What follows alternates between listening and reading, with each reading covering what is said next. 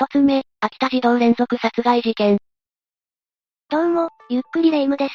どうも、ゆっくりマリサだぜ。ねえマリサ、この前近所の、防犯教室に行ってきたんだけど、レ夢ムって防犯意識が高かったんだな。ええ私くらいの美少女だと、いつ変質者に狙われるかわからないと思って、変質者対策を勉強しに行ってたのよ。完全に自意識過剰なんだぜ。まあでも、変質者に遭遇する危険は、誰にでもあるし、防犯意識を持つのはいいことだ。そこで学んできたんだけど、やっぱり子供が犯罪に巻き込まれるケースって多いのね。そうだな、やはり力が弱くて、大人ほどの判断力を持たない子供が、犯罪に巻き込まれることが多い。中には、子供が犠牲になってしまった。悲惨な事件もたくさんあるんだよな。そうよね、そんなニュースを目にするたびに悲しくなるわ。事件の始まりは、2006年4月9日の19時45分頃、秋田県山本郡藤里町に住む、小学4年生の女子児童畠山彩香ちゃん9歳が、行方不明になったと母親から、110番通報がされたんだ。母親によると、友達の家に行くと言って出て行ったきり、行方がわからないとのことだぜ。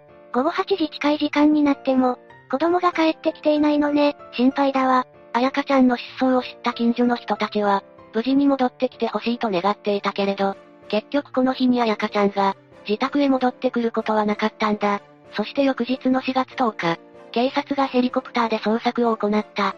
その結果、残念ながら彩香ちゃんは、自宅から10キロ離れた野代市の、藤子川の中州で水死体となって発見されたんだ。これを受けて、警察はすぐに捜査本部を設置し、事件と事故の両方の可能性を視野に入れて、捜査することにしたんだぜ。亡くなってしまったのね。死因は判明したの？ああ。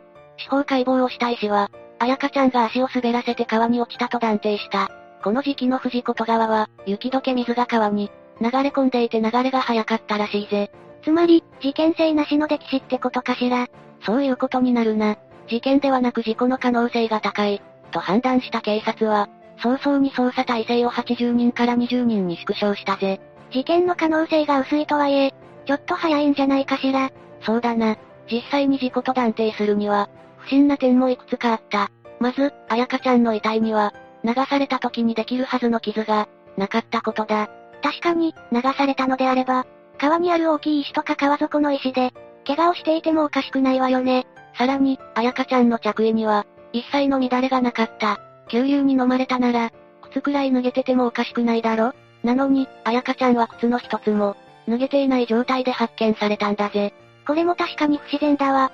なんだかまるで、その場で殺されて、川に入れられたかのようね。ただ、事件性がないと判断された以上は、事件として捜査をする意味がないとして、警察は捜査をやめてしまったんだ。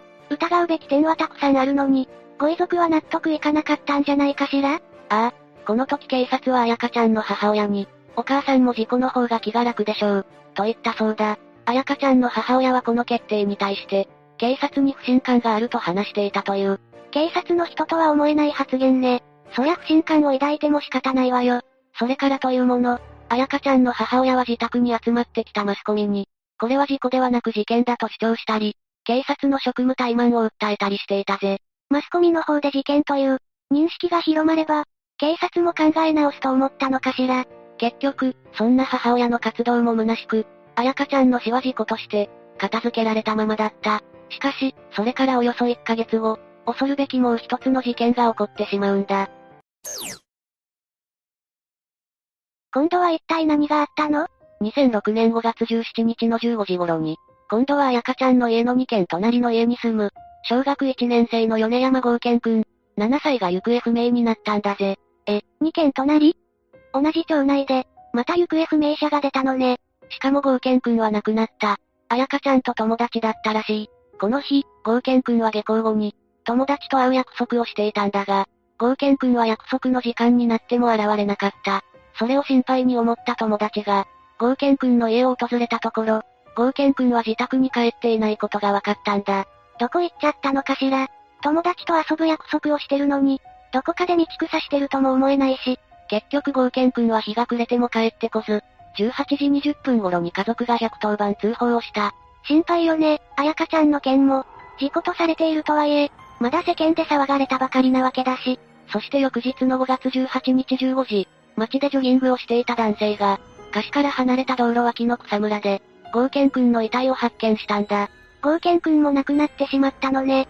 でも、草むらってことは歴史じゃないわよねゴーケン君はどうして亡くなったの？ゴーケン君の遺体には何かで絞められた跡があり、司法解剖の結果、死因は、首を絞められたことによる、窒息死だと判明したぜ。ゴーケン君は明らかに誰かに、殺されて亡くなったってわけね。ああ。警察は事件の可能性が高いとして、すぐに捜査本部を設置した。そして、彩香ちゃんとゴーケン君の、家の近さや、二人の仲が、良かったことなどを考えて、ここで初めて、彩香ちゃんの母親である、畠山鈴鹿当時33歳に疑いの目が向けられたんだぜ。え、彩香ちゃんの母親が、近所の子供を殺したってこと？っていうか、彩香ちゃんすら、鈴鹿が殺した可能性もあるってことよね？そうだ。地元ではすでに彩香ちゃんが亡くなった時から、彩香ちゃんは鈴鹿が殺した、という確信めいた噂が飛び交っていたらしい。それは当然、ゴーケン君の、親御さんの耳にも入っていたはずよね。そう思うと、ゴーケン君が、行方不明になった時の親御さんの、気持ちを考えただけで苦しくなるわ。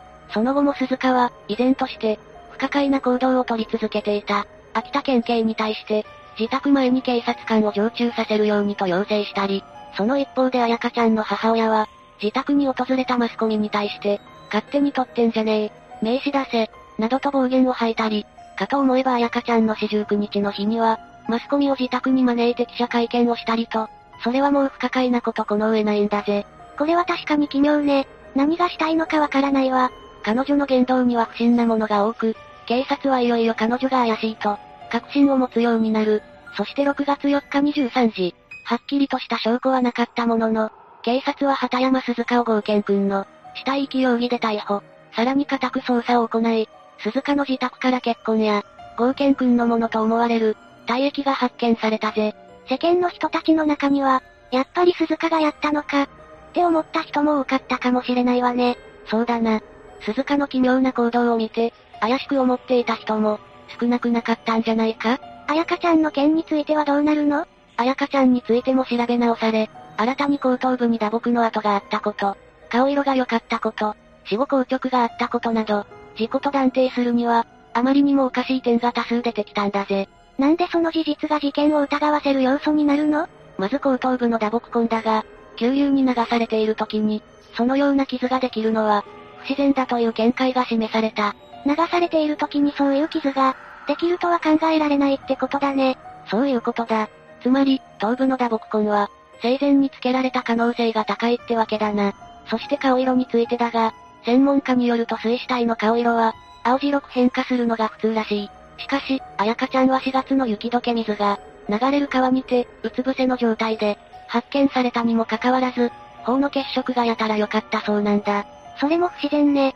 また普通は水に流されている時は、体が動くので、溺れている時は、死後硬直が起こらないはずなんだが、彩香ちゃんの遺体には死後硬直が見られたんだぜ。これはもう、ただの事故死では、片付けられない気がしてきたわ。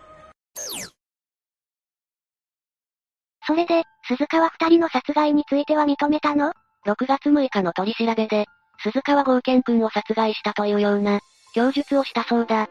じゃあ合憲君の事件については認めるのね。ああ。彼女曰く、彩香ちゃんと仲が良かった合憲君に、彩香ちゃんの遺品を思い出に、持って行ってほしい、と声をかけて自宅に連れ込み、殺害したとのことだぜ。なんてひどいことをするのよ。鈴川6月25日に合憲君の、死体遺棄だけではなく、殺人の容疑で再逮捕されている。それで、彩香ちゃんの件はどうなったの？彩香ちゃんの件について、鈴川こう語っている。一緒に川へ桜マスを見に行った時に、橋から転落した。気が動転していたので助けを呼ばなかった。鈴鹿の友達の家に行くと言って、出て行ったきり、行方がわからない、という証言は嘘だったのね。ああ、真っ赤な嘘だ。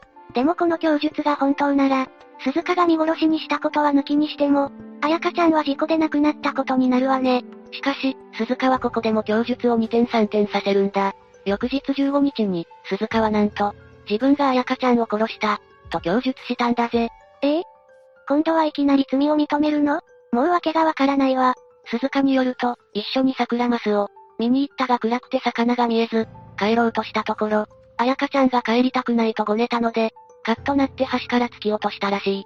鈴鹿が彩香ちゃんを殺したなら、警察が捜査を打ち切った時に、どうして事件性を訴えていたのかしら。自分が不利になるだけじゃない？それには、ある闇深い理由があると言われている。闇深い理由？それは、犯罪被害者給付金を受け取るためだ。なるほど。事故にするよりは、自分ではない誰かに、殺されたことにした方が、鈴鹿にとってお得ってわけね。まあそうではないかと推測されているだけで、事実と断定されてるわけじゃないけどな。でも、その理由があれば、鈴鹿の不可解な言動に筋が通るわね。普通なら犯人が犯行を認めたって、喜ぶべきなんでしょうけど、なんかまだ一悶着ありそうだわ。まさにレイムが予想している通り、これで事件解決というわけにはいかなかったんだぜ。7月15日に鈴鹿が自らの娘を殺害したと供述したので、警察は18日に鈴川彩香ちゃん殺害の疑いで、再逮捕した。鈴川彩香ちゃんと合憲くんの、2件で起訴されることとなった。そしてここでまた鈴鹿が奇妙なことを言い出すんだ。な、何かしら。彩香ちゃん殺害の疑いで起訴される前日、鈴鹿はなんで私が犯人なの？と言い始めたんだぜ。え、ちょっと前に彩香ちゃん殺害を認めたばかりよね自分の主張を自分で否定し始めたんだ。えー、このまま裁判になっちゃうの？ちょっと心配だわ。9月12日に行われた初公判でも、鈴川合憲くんの殺害は認め、彩香ちゃんについては殺意を否定した。さらには合憲くんの殺害についても、当時の精神状態が正常だったか自信がない、と言い出したんだぜ。今度は自分の罪を軽くしようと思ってるのかしら。いや、彼女は極刑でもいい、判決に従う、と話しているから、それはないんじゃないか。そして2008年3月19日、秋田地裁は、鈴鹿の殺意と刑事責任能力を認め、彼女には無期懲役の判決が下った。閉廷間際、鈴鹿合憲君の両親へ、大事なお子さんを奪ってしまって、申し訳ありませんでしたと、泣きながら土下座をしたという。この裁判結果で検察側と弁護側は納得したの？いや、判決を受けて双方が控訴しているぜ。検察側はもともと死刑を求刑していたので、鈴鹿を死刑にしたかったんだろう。罪のない子供が二人も、身勝手な理由で殺されてるものね。しかし奇妙なのは、弁護側の控訴だ。鈴鹿自身が極刑でも構わないと発言し、第一審で土下座までして反省を見せたにもかかわらず、控訴するとはどういう風の吹き回しなのか、ということね。そう、その土下座についても、本当に反省しているのか怪しいんだぜ。鈴鹿が後半の期間中に書いた日記には、米山さんがなぜ怒っているのかわからない。まだ子供が二人もいるのに、というような内容の文章が記されていたんだぜ。そんな言い分、どうかしてるわよ。今までの彼女の言動を見ている限り、罪の意識はあるように見えて、実はないんじゃないかとも言われている。結局裁判所は検察側の控訴を棄却、弁護側も上告を取り下げたことで、鈴鹿の無期懲役が確定し、現在服役しているという。せめて心からの謝罪が聞ければよかったのに、なんだか後味悪いわね。今回の事件で不可解な言動を繰り返して、世間に不気味な印象を与えた畑山鈴鹿だが、実は悲惨な人生を歩んできた人だったと言われている。どんな反省だったの？鈴鹿は小学生の頃から、父親に虐待されて育ったそうだ。その上、高校でもひどいいじめを受けていたんだぜ。学校にも家にも居場所がなかったのね。ああ。当時の卒業アルバムの寄せ書きには、今までいじめられた分、強くなったべ。俺たちに感謝しなさい。あったら殺す。などの辛辣にも程がある。言葉の数々が綴られている。なんてひどいのかしら。言っていいことと悪いことがあるわよ。今回の事件では、鈴鹿に対する批判とともに、心ない言葉を平気で卒業アルバムに、書き込んだ同級生たちにも、批判が集まったんだぜ。そして鈴鹿は、高校卒業後に、職を転々とするが父親に連れ戻され、父親に押し切られるようにしてある男性と結婚。彩香ちゃんが誕生、その1年後に、夫と離婚して、彩香ちゃんを、鈴鹿が引き取ったんだ。鈴鹿からしたら望まない結婚、望まない子だったのかしら。そうだったのかもしれない。それからというもの、鈴鹿は彩香ちゃんに対して、ネグレクトを行うようになった。数々の男と関係を持ち、男が自宅へ来ると彩香ちゃんを、冬でも夜でもお構いなしに、自宅から締め出していたと言われているんだ。れっきとした虐待行為ね。そのような要因が積もりに積もり、うっかり彩香ちゃんを、殺してしまったのかもしれないのでは、とも考えられている。だから、第一審で彩香ちゃんへの、殺意が認められたことが納得いかなくて、控訴した可能性もあるわね。二つ目、九州三次殺害事件。この事件の犯人、田中良二当時41歳は、子供3人との4人暮らしだったんだ。殺害された田中の子供の3人のうち1人は血が繋がっていないぜ。長男の R 君当時3歳と長女の B ちゃん当時2歳は、田中の実子だったんだがな。H 君事件当時9歳は田中の元妻の A さんの連れ子だったんだぜ。どうして田中が H 君を育てることになったのかしら？まずは田中の生い立ちから紹介するぜ。田中は福岡県筑紫野市の出身だ。小学生の時は少年野球に所属していた活発な子供だったそうだぜ。田中の父親はコーヒー会社に勤めていて母親は美容師だったんだが、自身の店を構えており、二人はいつも多忙だったそうだな。共働きだったのね。両親との仲はどうだったの？父親は酒浸りで休日になると朝から酒を飲んでいたぜ。目が合うだけで暴力を振るうような人物だったそうだ。それじゃあ、愛情は期待できそうにないわね。そのせいか、田中は中学校に進学すると、周囲と喧嘩することも多くなるぜ。中学2年の時に金属バットで先生に重傷を負わせたこともあるんだ。この頃にはタバコも吸うようになっていたぜ。同じ学校の生徒には恐れられていたようだな。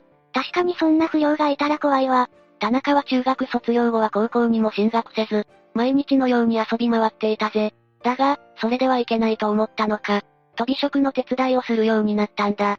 どんな悪でも、働かないとご飯は食べられないもんね。そして19歳の時に久留米市の居酒屋で、山本美幸という女性と交際を始めるぜ。田中は山本と共に女性の元交際相手に対して傷害や恐喝をしたんだ。ちょっと、働くんじゃなかったの田中はこの件で監禁の罪を犯して有罪判決を受けるぜ。真面目に働けばいいのに。にしても、山本美幸ってなんだか聞いたことがある名前ね。山本美幸は2019年に起きた太宰府主婦暴行事件の犯人だ。山本は2021年3月2日に懲役22年が言い渡されてたぜ。思い出したわ。確か獄中死をしたんじゃなかったかしら？その通りだ。2022年8月に獄中死しているぜ。話を戻すが、事件を起こした後も、田中と山本は別れることはなかったんだ。それどころか、妊娠したのをきっかけに二人は結婚。山本の実家で暮らすことになったぜ。交際だけは順調に進んでいたのね。だが、山本は男の子を出産した約2ヶ月後に、息子と田中を置いて失踪するんだ。田中は1年ほど山本の実家で息子の面倒を見ていたぜ。だが、最後は息子を残して家から出て行ったんだ。ひどい話だわ。息子がかわいそうね。結局、結婚生活は2年未満で終わってしまったんだ。これ以降、田中は山本や息子と連絡を取ることはなかったぜ。さらに二人が離婚した同時期に、田中の両親は車中で練炭自殺してしまうんだ。ええ？田中の離婚がきっかけだったのかしら？それは関係ないぜ。田中の母親はかなり金遣いが荒く、さらに借金の保証人になったことで困窮したんだ。こうして田中は実の親も失ったが、元妻の山本の父親とは関わりが残っていたぜ。田中の実の両親は他界してしまったが、田中は元妻である山本の父親とは連絡を取り合っていた。元妻とは連絡を取らなかったのに、父親とは連絡を取り合うなんて不思議ね。実は山本の父親はヤクザの幹部で、田中に自分の組に入るように誘っていたんだぜ。なるほど、山本はヤクザの娘だったのね。それで、田中は断ったのかしら？田中は乗り気ではなかったようだな。だが、結局断りきれずに組に入り、犯罪に手を染めるようになったんだ。このことで、何度か逮捕されたこともあるぜ。そんな生活の中で、田中は2回目の結婚をして、2人の子供を授かっているんだ。それでも更生しなかったの？それどころか2人目の妻とも別れ、3回目の結婚をしたぜ。3回目の結婚では1人の子供が生まれているんだ。だが、この3回目の結婚生活も長く続かなかったぜ。どうしてこういう人って何度も結婚と離婚を繰り返すのかしら？離婚後、ヤクザから足を洗っていなかった田中は親権を取れなかったぜ。2回目と3回目の結婚でできた子供は、それぞれの元妻が育てているんだ。親権を取れたら、そっちの方が驚きだわ。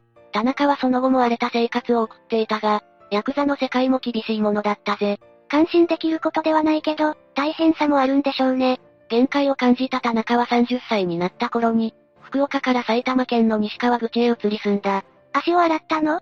田中はヤクザを辞めた人間を支援していた牧師を頼ったんだ。そして、働きながら新たな生活を送るようになったぜ。足を洗ってもギャンブルをやめられず、金遣いは荒かったそうだな。だが、徐々に新しい生活にも慣れて金銭感覚も改善されていったぜ。あら、それはいいことじゃない。だが埼玉に移って4年経っても馴染めずに、結局は福岡に戻ったんだ。福岡に戻った田中だが、ヤクザに近づくことはなく再び飛び職の仕事に就いたぜ。そして、福岡県大野城市の居酒屋で知り合った。シングルマザーの A さんと出会ったんだ。A さんは田中の10歳年下だったが、意気投合してお互いの家に通うようになったぜ。田中には女性を引きつける魅力があったのかしらね。でも、シングルマザーなら子供がいるんじゃない？ああ、A さんの家には後に田中の養子になる H 君がいたぜ。田中は H 君の遊び相手になったり、ご飯を作ってあげることもあったんだ。そんな田中に H 君はよく懐いていてな。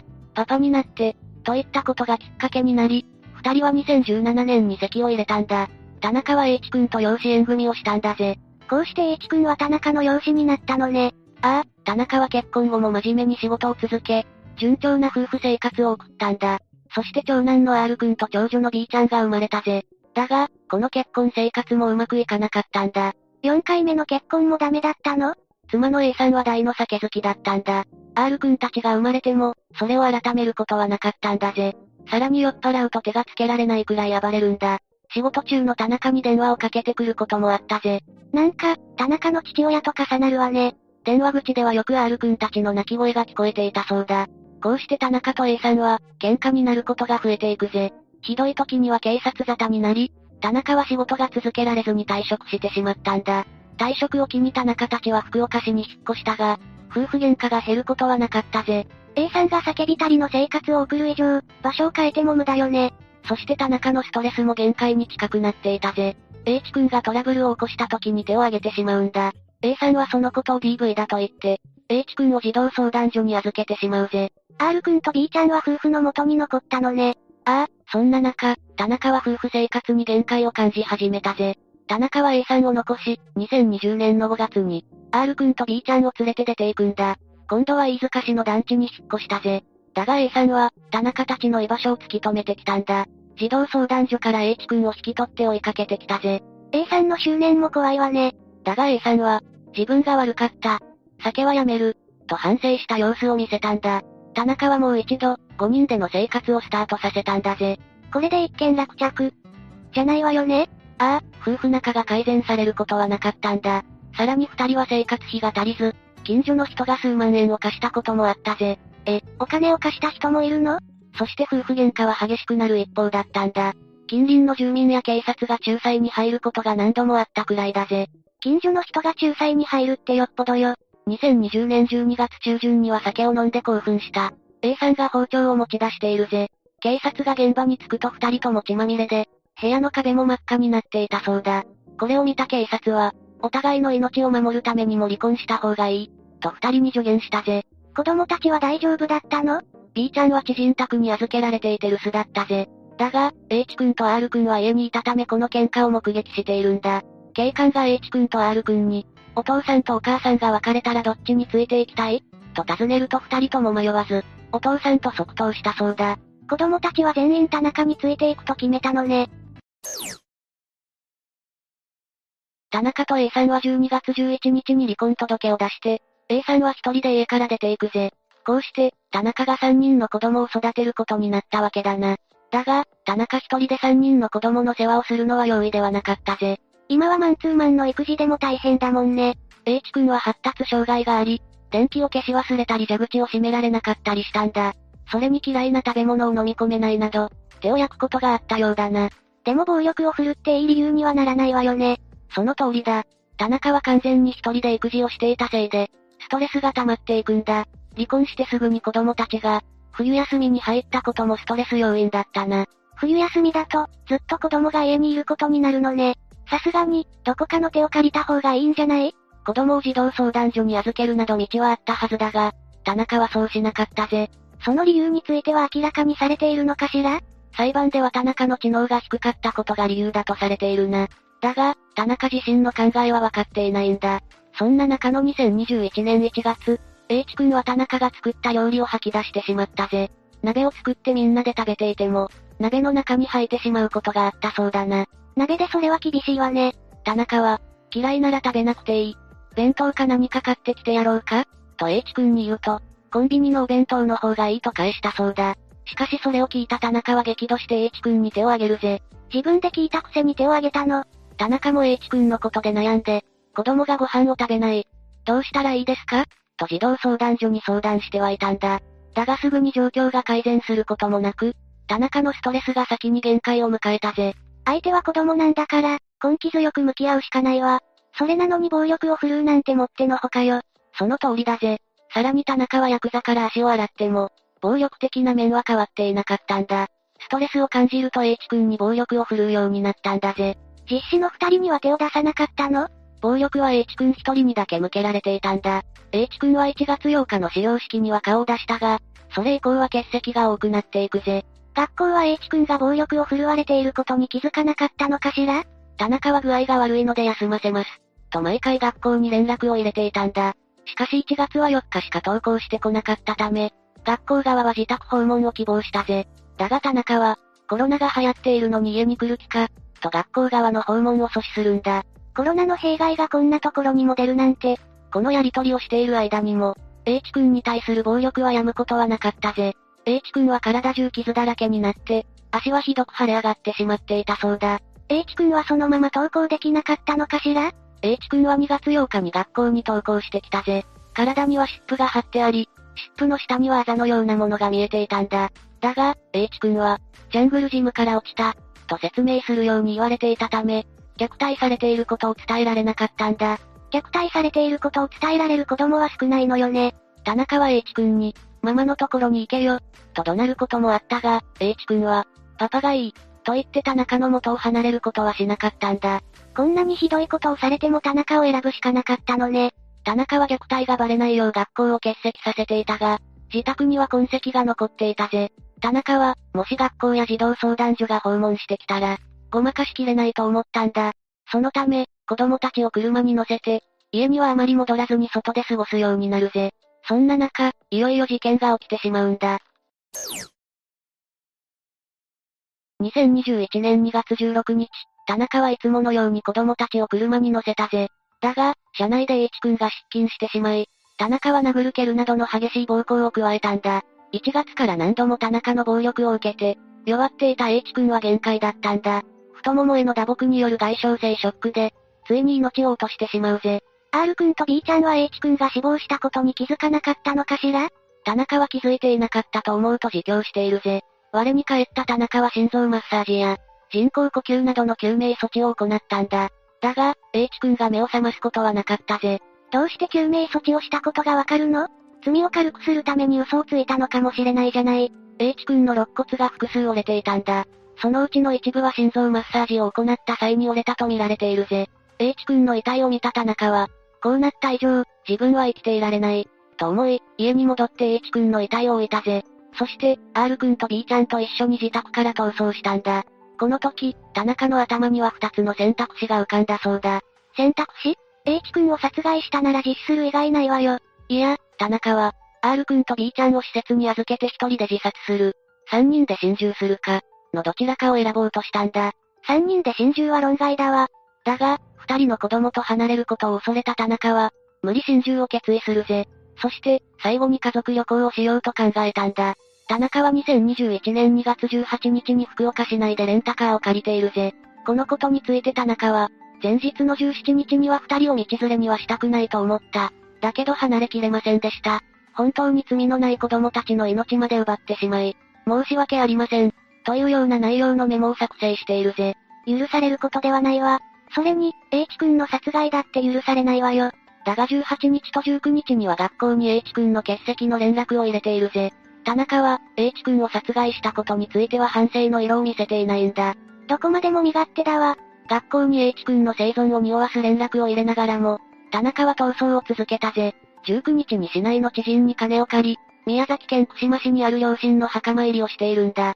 さらに観光名所を巡り、民宿で海を見るなどしているな。最後の旅行も人の金で、R 君の、船に乗りたい、という希望から、田中は鹿児島県の桜島に向かったぜ。田中は旅行中に R 君と B ちゃんに対して、俺と離れられるか？と問いかけたそうだ。二人は何度聞かれても、バイバイしないでと答えたぜ。このことから、田中は心中の決意を固くしていったようだな。まだ小さい子なんだから、そう答えるに決まってるわ。田中は卑怯だわ。そうだな。事件のこともよく理解できないだろうし、二人に選択肢はなかったぜ。そして、2月24日にはレンタカーのガソリンがなくなってしまうんだ。田中は宮崎県の商業施設の駐車場に車を乗り捨てて電車で桜島に向かったぜ。そして、桜島のホテルにチェックインしたんだ。翌日の25日には、自宅で H 君の遺体が発見されているぜ。H 君、かわいそうに。その頃、田中たちは何をしていたの？三人でフェリーに乗って桜島を観光していたぜ。田中の行動に腹が立つわ。でもついに、警察が田中の逮捕に動き出したのね。だが、26日に、もう時間がない、と考えた田中は昼寝をしている二人の子供を殺害することにしたんだ。そんな、逮捕は間に合わないの。田中は、購入していたナイフで、最初に R 君の胸を刺して首を絞めて殺害したぜ。そして、B ちゃんの首にも手を回して殺害したんだ。警察が田中の居場所を突き止めて、ホテルに突入したのは26日19時頃だったぜ。もう少し早ければ、二人は助かっていたのよね。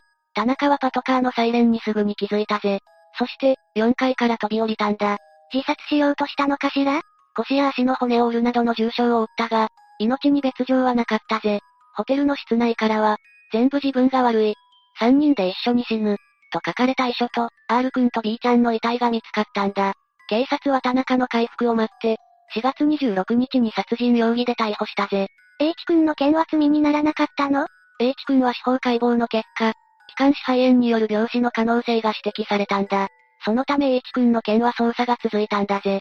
最終的には田中の暴行が原因だと判明し、傷害致死と遺体遺棄で再逮捕となったぜ。福岡地方裁判所で行われた裁判で、田中は車椅子に乗って入廷したぜ。田中は R 君と B ちゃんに関しては、殺害したことを認めたが H 君については、私の暴行で命を落としたかはわかりません。と述べて容疑を否認したんだ。このゴミを読んで H 君殺害を認めないなんて許せないわ。検察は、離婚後の育児ストレスで H 君に何度も手を挙げたことは非常に悪質。と述べて事件の発覚を恐れて学校を休ませたことも指摘しているぜ。そして、何度も手を挙げたことで H 君の命を奪い、実子二人も道連れにしようと考えて命を奪った、と指摘したんだ。全くもってその通りだわ。弁護側は、実子二人については犯行を認めており、H 君に対する暴行も認めたが、H 君は死亡時肺炎にかかっていて、肺炎で亡くなった可能性も否めない。として、傷害致死罪は成立しないと主張したぜ。裁判では H 君の実母で、田中の元妻である A さんも証言台に立ったんだ。A さんはどんな話をしたのかしら？田中は実子には優しかったが、養子の H 君には厳しかったと証言しているぜ。本当に、R 君たちと H 君の扱いには差があったの ?A さんはこれについて、扱いは天と地くらい違う。H 君を無視をしたり部屋に閉じ込めたり、酔っ払うとプロレスの関節技を決めていて H 君はよく泣いていた。と述べているんだ。それは、明らかに違うわね。だが田中は、実子と養子関係なく子供に接していた。と言ったぜ。近所の人の証言でも、田中は子煩悩だと言われていたんだ。離婚時に子供たちが田中を選んだことから、親子関係は良好とも思われていたな。うーん、A さんの内容とは真逆の証言ね。だけど近所の人の証言より、同居していた A さんの証言の方が正確なんじゃない？霊夢と同じように考えた人は多かったようだ。検察側は田中が残していた遺書を読み上げたんだが、遺書には、私と R、B と3人がずっと一緒にいられるように仮装してください。最後まで本当にすみません。気づいたら手遅れでした。と書かれていたぜ。実子の名前は書いているけど、H 君の名前は書かなかったのね。検察側は、育児ストレスはそれほど大きなものではなく、児童相談所に相談していれば軽減できた。H 君の件については殺人に匹敵する。危険で極めて悪質な行為。長期間にわたって衰弱するのを目の当たりにしながら、虐待した極めて悪質な対応。だと厳しく指摘して、実子二人についても、生活苦や病気の無理心中とは全く異なり、借用の余地はない。として、田中に無期懲役を求刑したぜ。子供を3人も殺害したんだから当然だわ。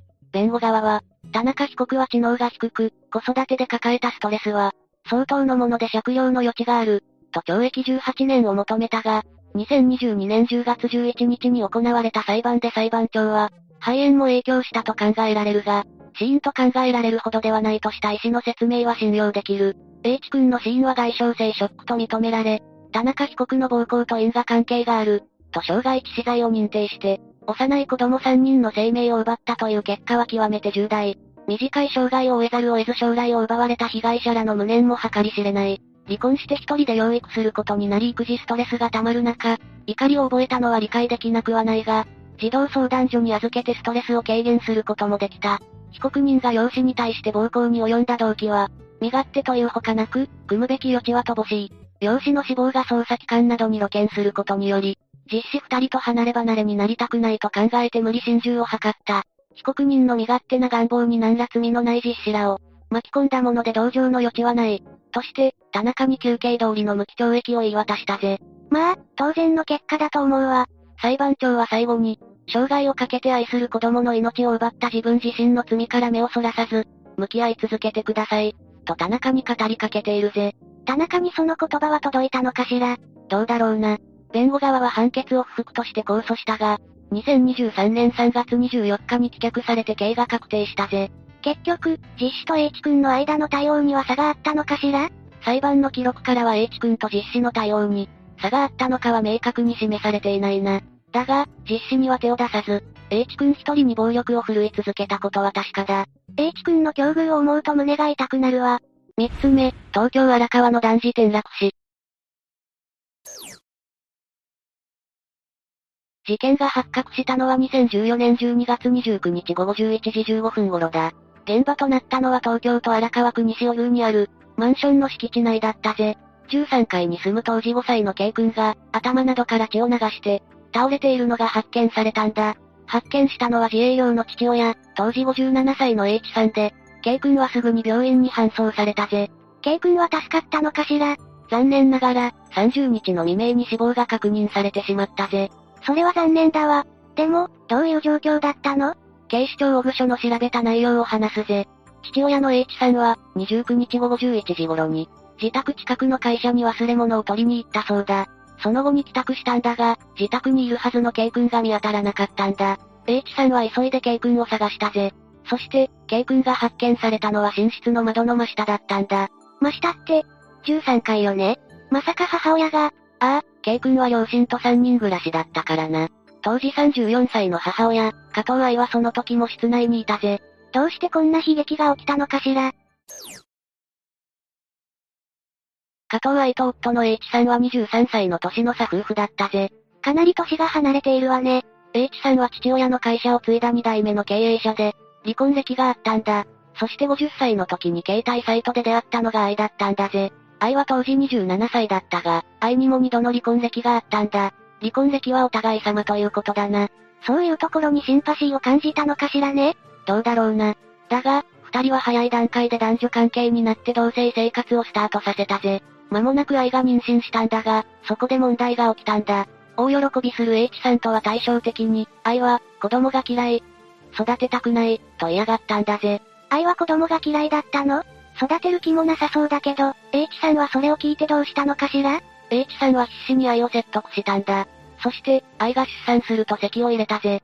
この時生まれた男の子が事件の被害者になる K 君だ。夫の強い説得があったのね。新しい命を守りたいと考えるのは当然のことだわ。愛だって、実際に子供を見たら考えも変わると思うわね。H さんも愛が母親になれば子供を可愛がると思っていただろうな。しかし愛は全くと言っていいほど、K 君に興味を持たなかったんだ。それどころか、遠ざけてすらいたんだぜ。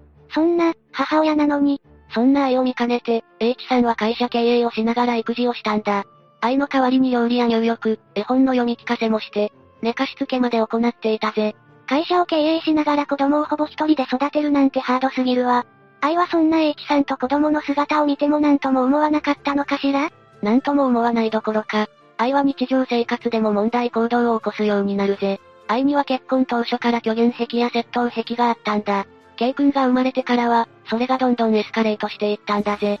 窃盗癖って、スーパーで商品を盗むとかかしら？それだけじゃないぜ。レストランで備え付けの調味料や食器をまとめて持ち出したこともあるんだ。スティックシュガーを持ち帰る人は聞いたことあるけど、食器はアウトだわ。ちなみに砂糖を持ち帰るのも窃盗だぞ。とにかく H さんは、愛が盗みを働くたびに店舗に謝りに行っていたんだ。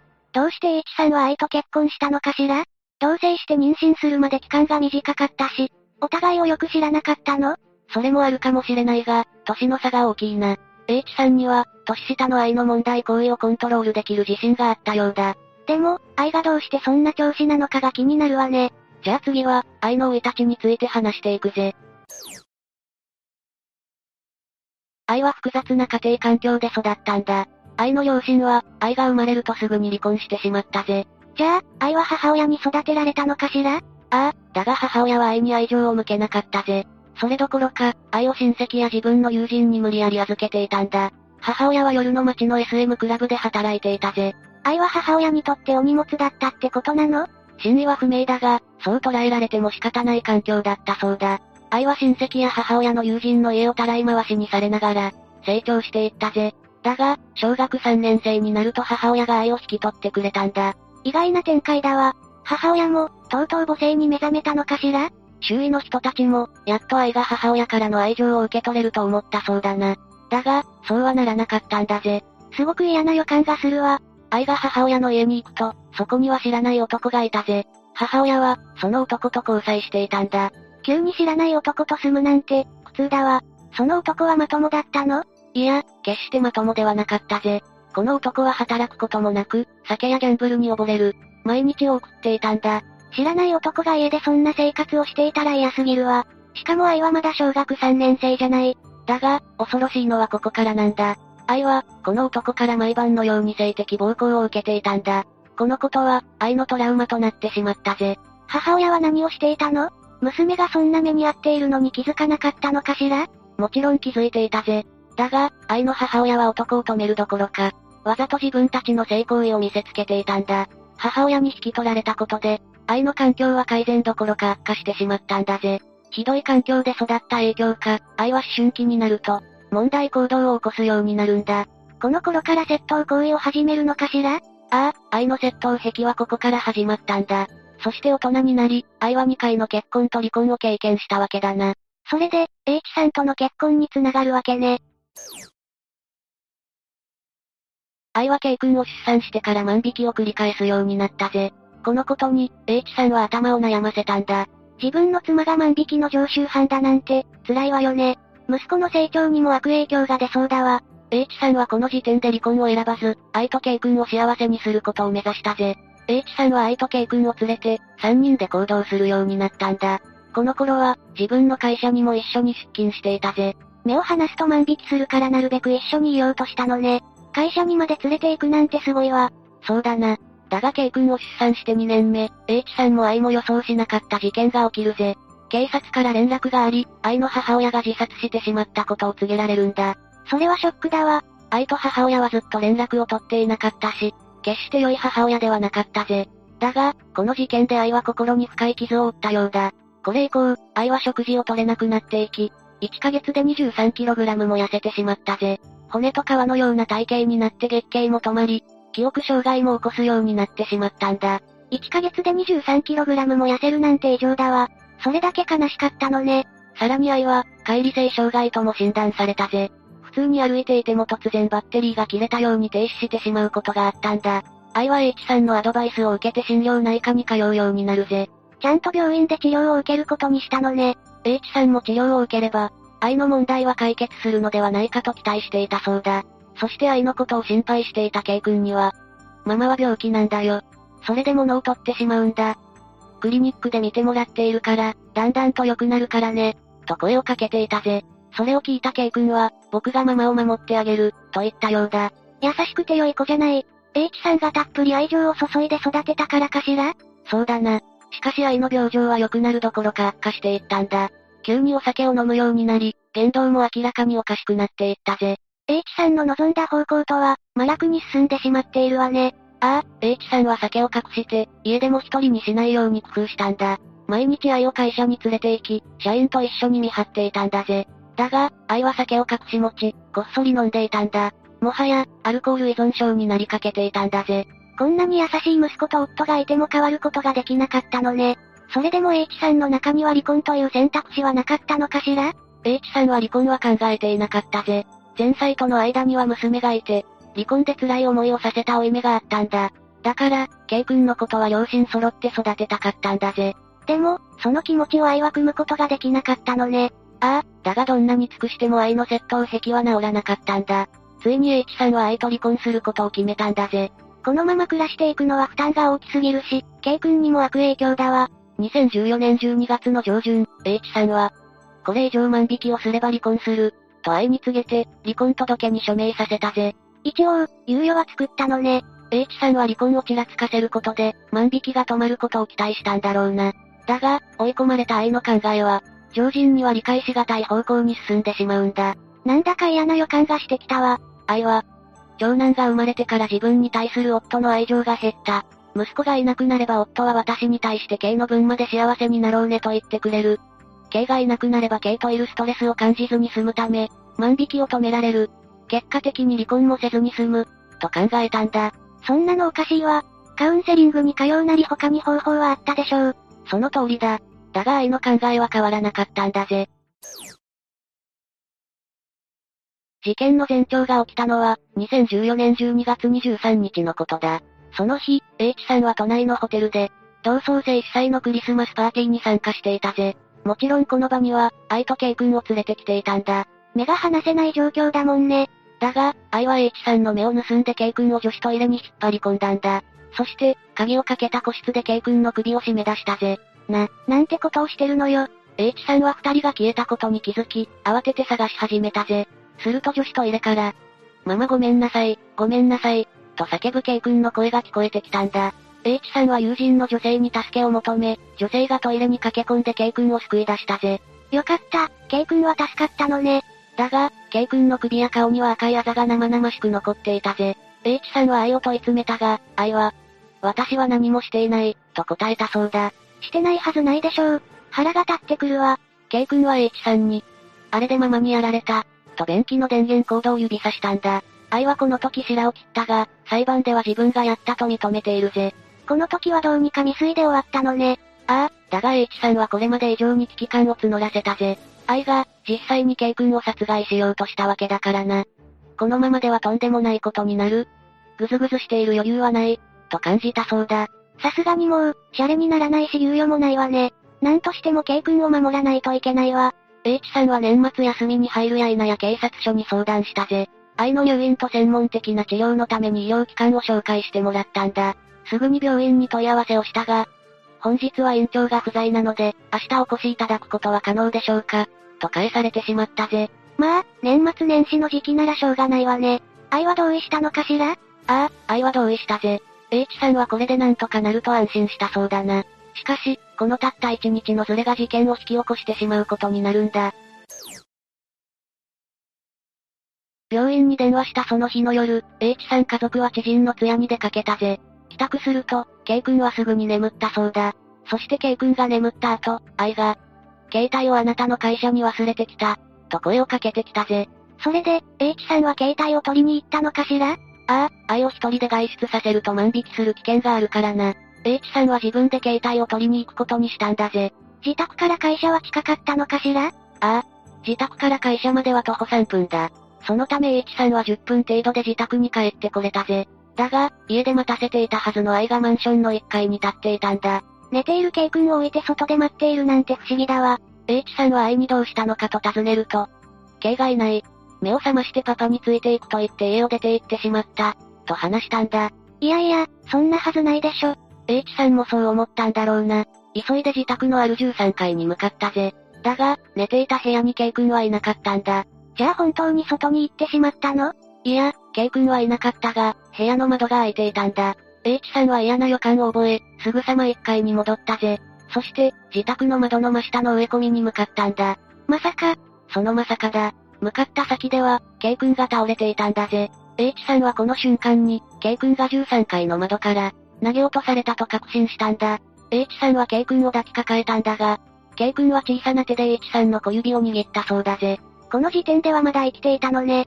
ああ、H さんが人工呼吸をしようとすると、舌を噛み返したりもしたそうだな。K 君はすぐに病院に搬送されたぜ。だが、全身を強打して骨は砕け、内臓も破裂しており死亡が確認されたんだ。愛が許せないわ。どうしてこんなことができるのか、理解できないわね。警察はすぐさま愛を逮捕したぜ。状況や H さんの証言から考えても、当然の判断だわ。クリスマスパーティーの件も逮捕の根拠になったぜ。愛は逮捕後の取り調べで、目を離した時に窓から落ちたのかもしれない。自分は別の部屋にいたのでわからない。と話して転落への関与を否定したんだ。そんなのが通用すると思ってるのかしら？それが、意外と難しいところだったんだぜ。K 君が落ちた窓は、床から約1メートルの高さなんだ。ベッドの上に立てば、自力で体を乗り出すことも可能だったんだぜ。でも、よじ登ったならその痕跡があるんじゃないの？その通りだぜ。K 君が落ちたとされる窓枠には、指紋もなければ足をかけた形跡もなかったんだ。愛も関連するしかないわね。愛は鑑定誘致にも入り、2015年5月には事件に関与したという供述を始めたぜ。もう嘘は突き通せないと思ったのかしらね。そうかもしれないな。愛は、自宅の13階の窓から落としたことは間違いない。育てていく自信がなくなってしまった。と供述したぜ。これにより、警察は愛を再逮捕したんだ。こうして愛の裁判が始まったんだが、なんと愛は、急に起訴内容を否認したぜ。換気をしようと窓を開けた。トイレから出ると長男がいなかった。部屋中探しても見つからなかった。転落は事故だったんです。信じてください、と述べたんだ。今更何を言ってるのよ。そこで検察側は取り調べの様子を録画した映像の音声を法廷で流したんだ。その音声には、これって撮影されてるんですよね子供なんていない方がいいと思って窓から突き落とした。体重が重くなると抱えられない。今だったら自分一人の力でできると思った。という愛自身の供述内容が記録されていたんだ。もはや言い逃れようがないわね。ああ、検察側は、計画的な犯行で悪質だと述べ、懲役15年を求刑したんだ。小さな子にこんなひどいことをしたのに15年しか求刑できないのね。弁護側は、長男の転落時にトイレにいた被告は責任を感じて、自分が手にかけたようなものだと考え、虚偽の自白をした、と主張したぜ。状況証拠が揃ってるのに無茶苦茶だわ。その通りだ。最終的に裁判長は本件が愛の犯行だと認定して、まだ5歳の被害者が母親に人生を奪われた結果は、あまりにも無残で取り返しがつかない、と述べて懲役11年を言い渡したんだぜ。愛は控訴したのかしら？いや、そのような情報はないぜ。K 君は手のかからない優しい子だったんだ。そんな子を30メートル以上の高さから投げ落とすなんて、残落極まりないぜ。H さんはどんな心境だったのかしらね。H さんは後半で、これだけ裏切られても私が愛との離婚に踏み切らなかったのは、K 君を片親にしたくないという気持ちからです。僕は一度離婚したことで娘に寂しい思いをさせたことがあったので、K 君だけはちゃんと両親が揃った状態で育ててあげたかった。もし愛の K 君への暴力が常習化していれば、離婚していたと思います。でも、あの時点では彼女が暴力を振るうことはなかった。だから裏切られても、ちゃんとした治療を受ければ治るはずだと、期待して関係を続けたのです。と悲痛な思いを語っていたぜ。胸が痛くなるわ。なおさら、懲役11年という結果に納得いかないわね。四つ目、広島連続保険金殺人事件。では、まず、事件の概要を説明するぜ。お願いするわ。大前提として、この事件は2件の殺人事件で構成されているぜ。1件目の殺人事件は1998年の10月11日に広島市で起きたんだ。犯人は当時37歳の、大山清隆だぜ。被害者は大山清隆の養父で叔父の大山務、当時66歳だ。養父を殺害してしまったの？ああ、それも保険金殺人だ。凶器は鉄アレイで、殴った後に交通事故を起こして、事故死に見せかけたんだ。動機やら手口やら状況は、後で詳しく説明するぜ。そして、2件目の殺人事件は2000年の3月1日に起きたんだ。犯人は1件目と同じく大山清隆で、当時39歳だ。被害者は大山清隆の妻の大山博美、当時38歳だぜ。今度は奥さんを殺害してしまったの？ああ、今度も保険金絡みだが、1件目とは少し様子が違うぜ。睡眠薬を飲ませた後に、自宅風呂場の浴槽に沈めて殺害したんだ。その後、事故に見せかけるために広島市の宇品港に死体を遺棄したんだ。これが大山清隆が起こした殺人事件の概要だぜ。保険金殺人ってことはお金が目的だったのよね。奥さんの殺害は少し違うってどういうことなの？実はこの事件には隠れた真相があって、もう一つの殺人事件が根幹にあるんだ。もう一つの殺人事件？この二つの事件を説明するためには、まず、大山清隆の生い立ちを説明しておかなければいけないぜ。まず、清隆が幼い頃に、両親が離婚するんだ。しかし、清隆の父親も母親も、どちらも清隆を引き取りたがらなかったぜ。苦労した少年時代がこの時点で想像できるわ。だが、親戚の中にとある事情で子供が望めない夫婦がおり、幸いなことに清高はその夫妻に引き取られることになったんだ。この夫妻というのが一人目の被害者である、大山努とその妻なんだぜ。ここで清高は養子になるのね。この養母となる人は清高のことを、実の子のように溺愛するんだ。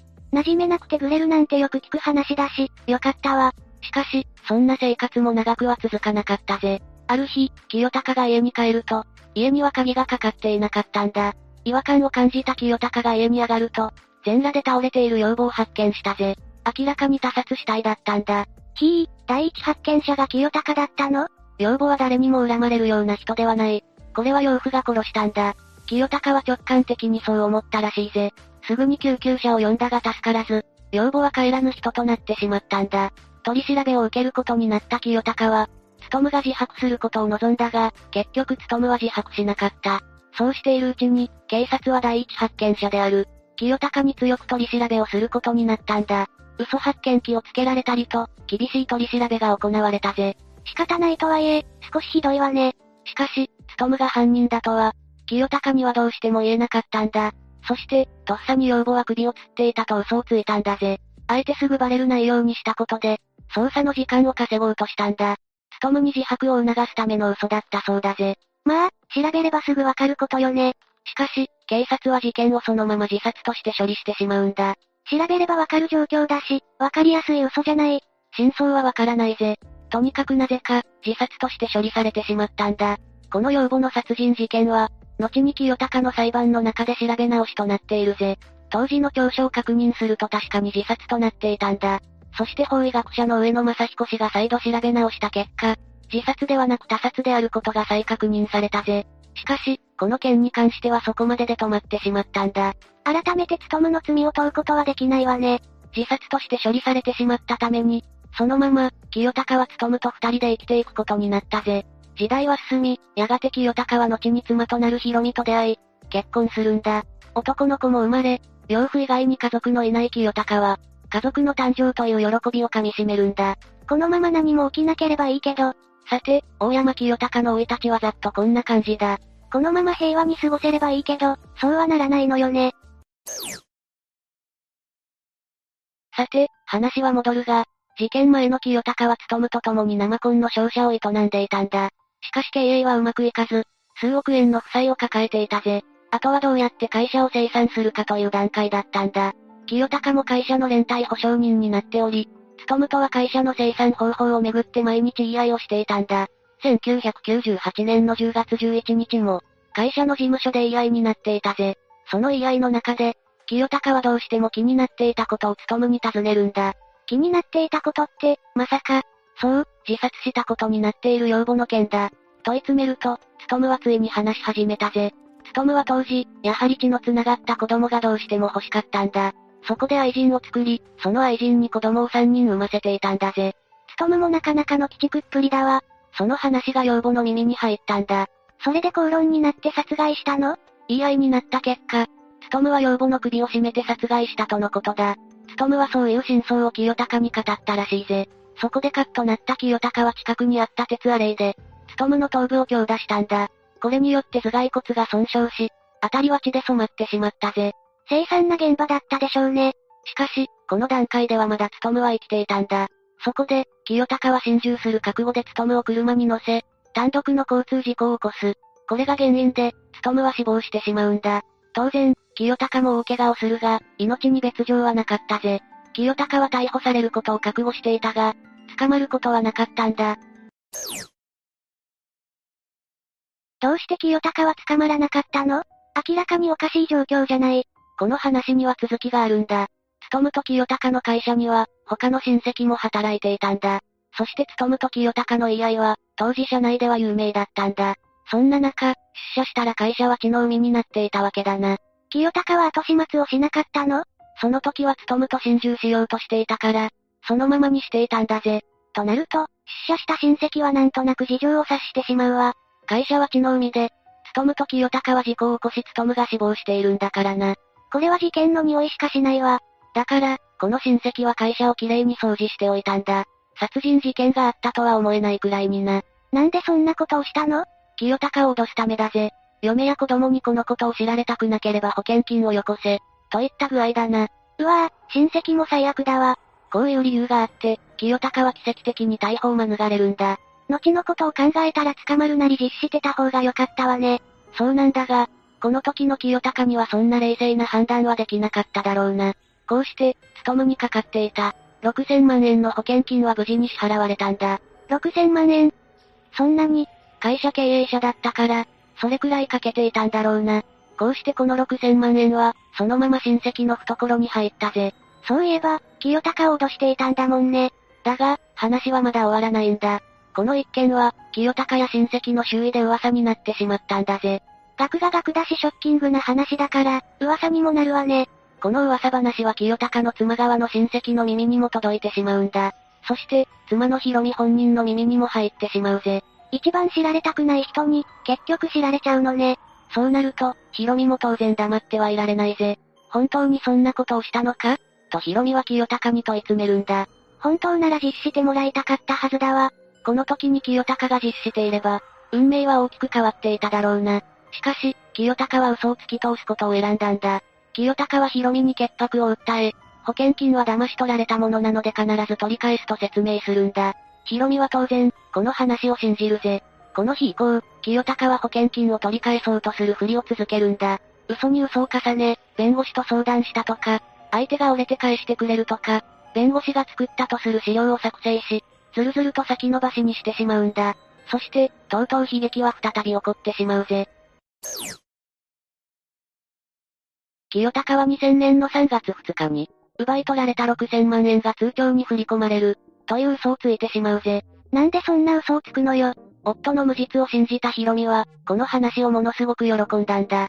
それは保険金の6000万円が手に入るからではなく、この6000万円をヒロミの親戚に見せつけ、夫はご覧の通りに無実です。と言ってやりたかったからだという話だ。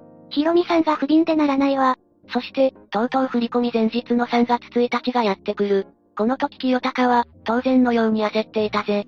振り込まれる予定がないんだから、そりゃそうだわ。だが、このまま本当のことを言うと離婚となってしまうぜ。離婚はしたくない。何よりヒロミが再婚して、他の男と一緒になるのが嫌だ。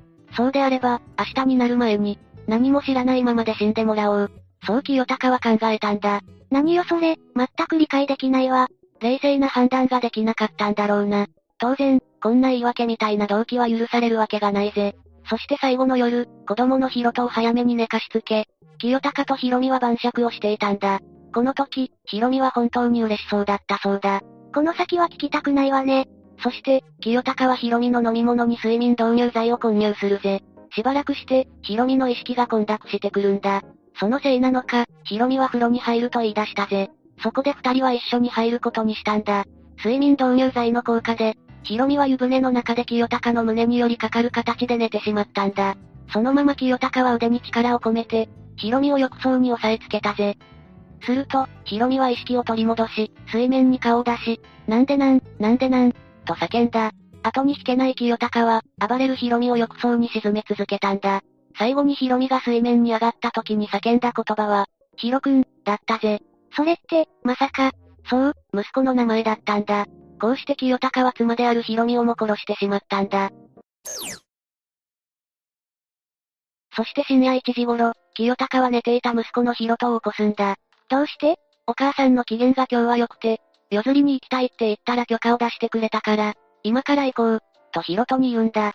当時、ヒロトは釣りが好きで、毎週のように釣りに行っていたんだ。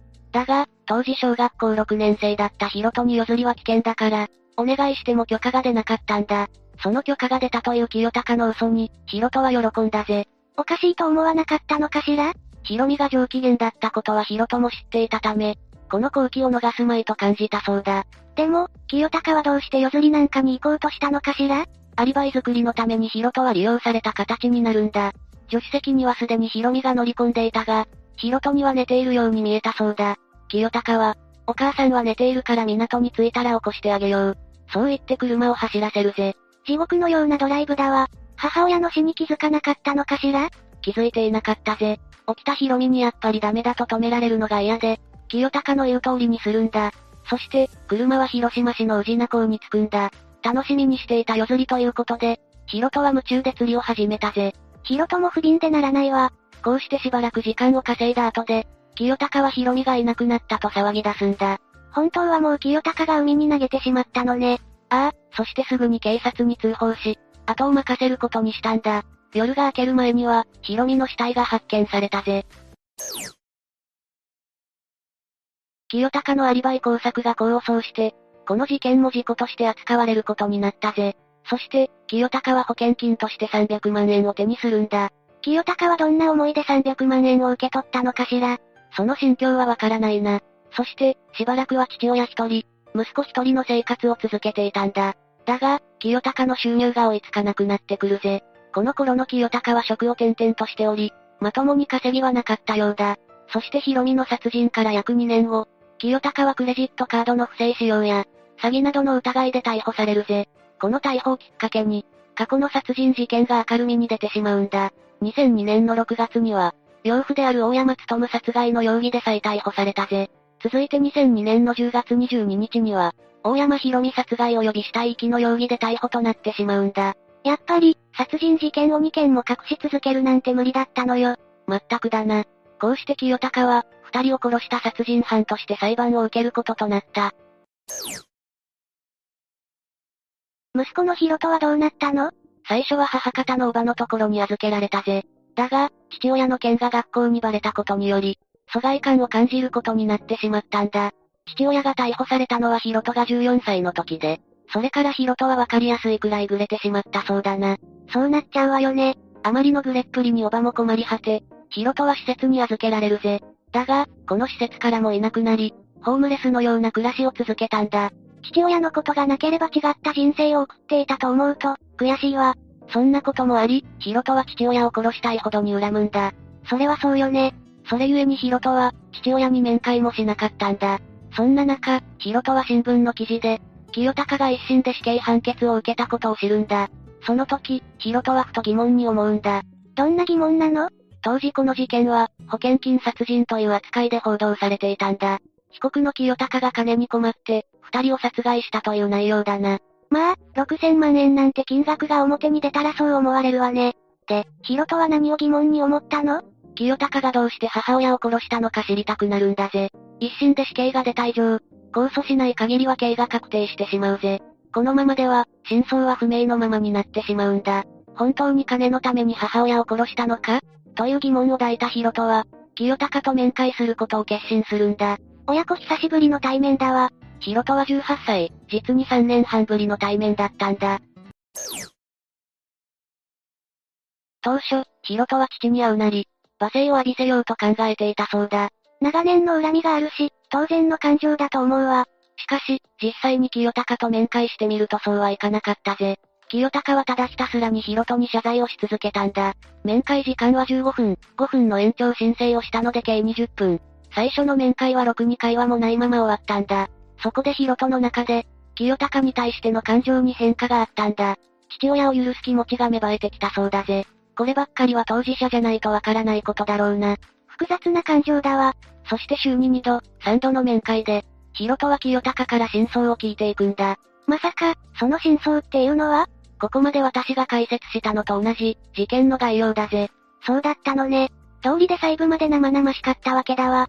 清高から話を聞いたヒロトは、清高に対して構想を進めたんだ。清高は構想を考えていなかったの？つとむとヒロミを殺したのは事実だからな。当初はこのまま控訴しない方針だったらしいんだ。ヒロトの勧めもあって、清高は控訴したんだぜ。だが、判決が覆ることはなかったんだ。再び死刑判決が下されたのね。清高は上告をしたが、2011年には上告棄却となり死刑が確定してしまったぜ。控訴審以降、ヒロトも証人として出廷したんだ。そこで、ヒロトは父を死刑にしないように嘆願しているぜ。ヒロトにとっては母を殺した父親でも家族だからな。生きて死ぬまで罪に向き合って欲しかったんだろうな。広島高裁の判決は前述の通りに死刑だったが、判決の前に、裁判官がヒロトに向かってこう言ったんだ。一番のこの事件の被害者であるヒロトさんの口から、そのような言葉が出るのは大変に重いことだが、残念ながら犯行の残虐性と計画性を考えると、上場借用の余地はない。だそうだ。裁判でこういった言葉を裁判官が書けるのは異例なんだぜ。ヒロトの言葉は裁判官には届いてたのね。でも、ヒロとの思いを組むことはできなかったんだわ。ああ、裁判官としての職責を全うしたんだと思うぜ。こうして、広島保険金殺人事件と呼ばれる事件は終了したんだ。5つ目、三重県鈴鹿市殺人事件。まずは事件の概要を説明するぜ。2018年5月、自宅駐車場に停めてあった軽ワゴン車の車内から、遺体が発見されたんだ。遺体の正体は、当時25歳の解体作業員、横山義樹さんだ。彼は首に延長コードが巻かれた状態で見つかったぜ。自殺？それとも殺人事件かしら？殺人だったぜ。吉木さんが発見されてから2ヶ月後、死体遺棄の疑いで2人の人物が逮捕されたんだ。誰が逮捕されたの？吉木さんの妻で当時45歳の横山藤子と、藤子の知人男性で当時29歳の上山真央だ。吉木さんが25歳で藤子は45歳だから、20歳差。随分な年の差夫婦だったのね。知人男性も29歳だし、年下男性が好きな人だったのかしら？この3人は、ただならぬ関係にあったらしいぜ。ただならぬ関係？どんな関係か気になってきたわ。それじゃあまずはこの3人の関係について、見ていくぜ。さっき話した通り、藤子と吉木さんの年の差は20歳もあるんだ。親子ほど年が離れた二人だが、なんと藤子には25歳の息子がいたんだぜ。息子とほぼ同い年の吉木さんと結婚したってこと？藤子は10代で最初の結婚をしたんだが、おそらくその時の息子のようだな。息子と同年代の男性と、どうやって知り合ったのかしら？藤子の息子と、吉木さんは中学の同級生で、友達同士だったみたいだぜ。息子の友達と結婚したの。藤子はよほどの美人だったのかしら？当時マスコミが藤子の写真を報道していたが、お世辞にも美人の類ではなかったぜ。当時ネットでは般若と呼ばれていたんだ。どうして吉木さんは般若みたいな友達のお母さんと結婚したのかしら？藤子はどうやら魔性とも言える魅力があったらしいな。藤子は再婚を繰り返しており、吉木さんとの結婚は5回目の再婚だったんだぜ。45歳で5回目って、数年に1回のペースで離婚と再婚を繰り返しているじゃない。結婚をしたくてもなかなかできない人もいる中、これは驚きだよな。藤子は恋大きい女だったのかしら？事件から4、5年前、息子のつながりで、顔見知りだった吉木さんに、藤子から近づいたんだ。周囲はもちろん反対したが、二人の関係は盛り上がり、ラブラブだったそうだ。年齢よりは若く見える藤子と吉木さんは、お似合いのカップルと言われていたぜ。自分の母親と友達がイチャついているところなんて、見たくないわ。息子さんがかわいそうよ。二人は2013年に、年の差を乗り越えてめでたく結婚となったぜ。建設現場で働く吉木さんのために、藤子は毎朝お弁当を作って持たせたんだ。休日には二人で買い物を楽しむなど、周囲には仲のいい夫婦として映っていたぜ。反対されてたけど、仲がいい夫婦になれてよかったわね。やっぱり、年齢差があっても愛があれば関係ないわ。ところが、そんなラブラブな生活は長く続かなかったんだ。二人に何があったのかしら？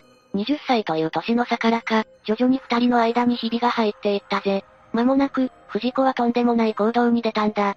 え、どんな行動に出たの？藤子は吉木さんとのすれ違いのせいか、2018年頃から29歳の上山と交際を始めたぜ。それって不倫じゃない。結婚してからたった5年なのに浮気しちゃうなら、再婚しなければいいと思うわ。そもそも新婚生活の最中に、どこでそんな若い男と出会うことができたの？藤子はスナック桃を経営していたんだ。そこに客として来た上山と、短い期間で交際に発展したと見られるぜ。二人はやがて吉木さんの目を盗んで密会を重ねるようになったんだ。男好きな藤子がスナック経営しているのは、納得だわ。しかも上山の年齢が29歳ってことは、今度は16歳差なのね。藤子は写真だとちゃんと45歳に見えるのに、どうして若い男とばかり交際できるのかしら？霊夢の言いたいこともわかるぜ。しかも上山は、顔の整ったイケメンだ。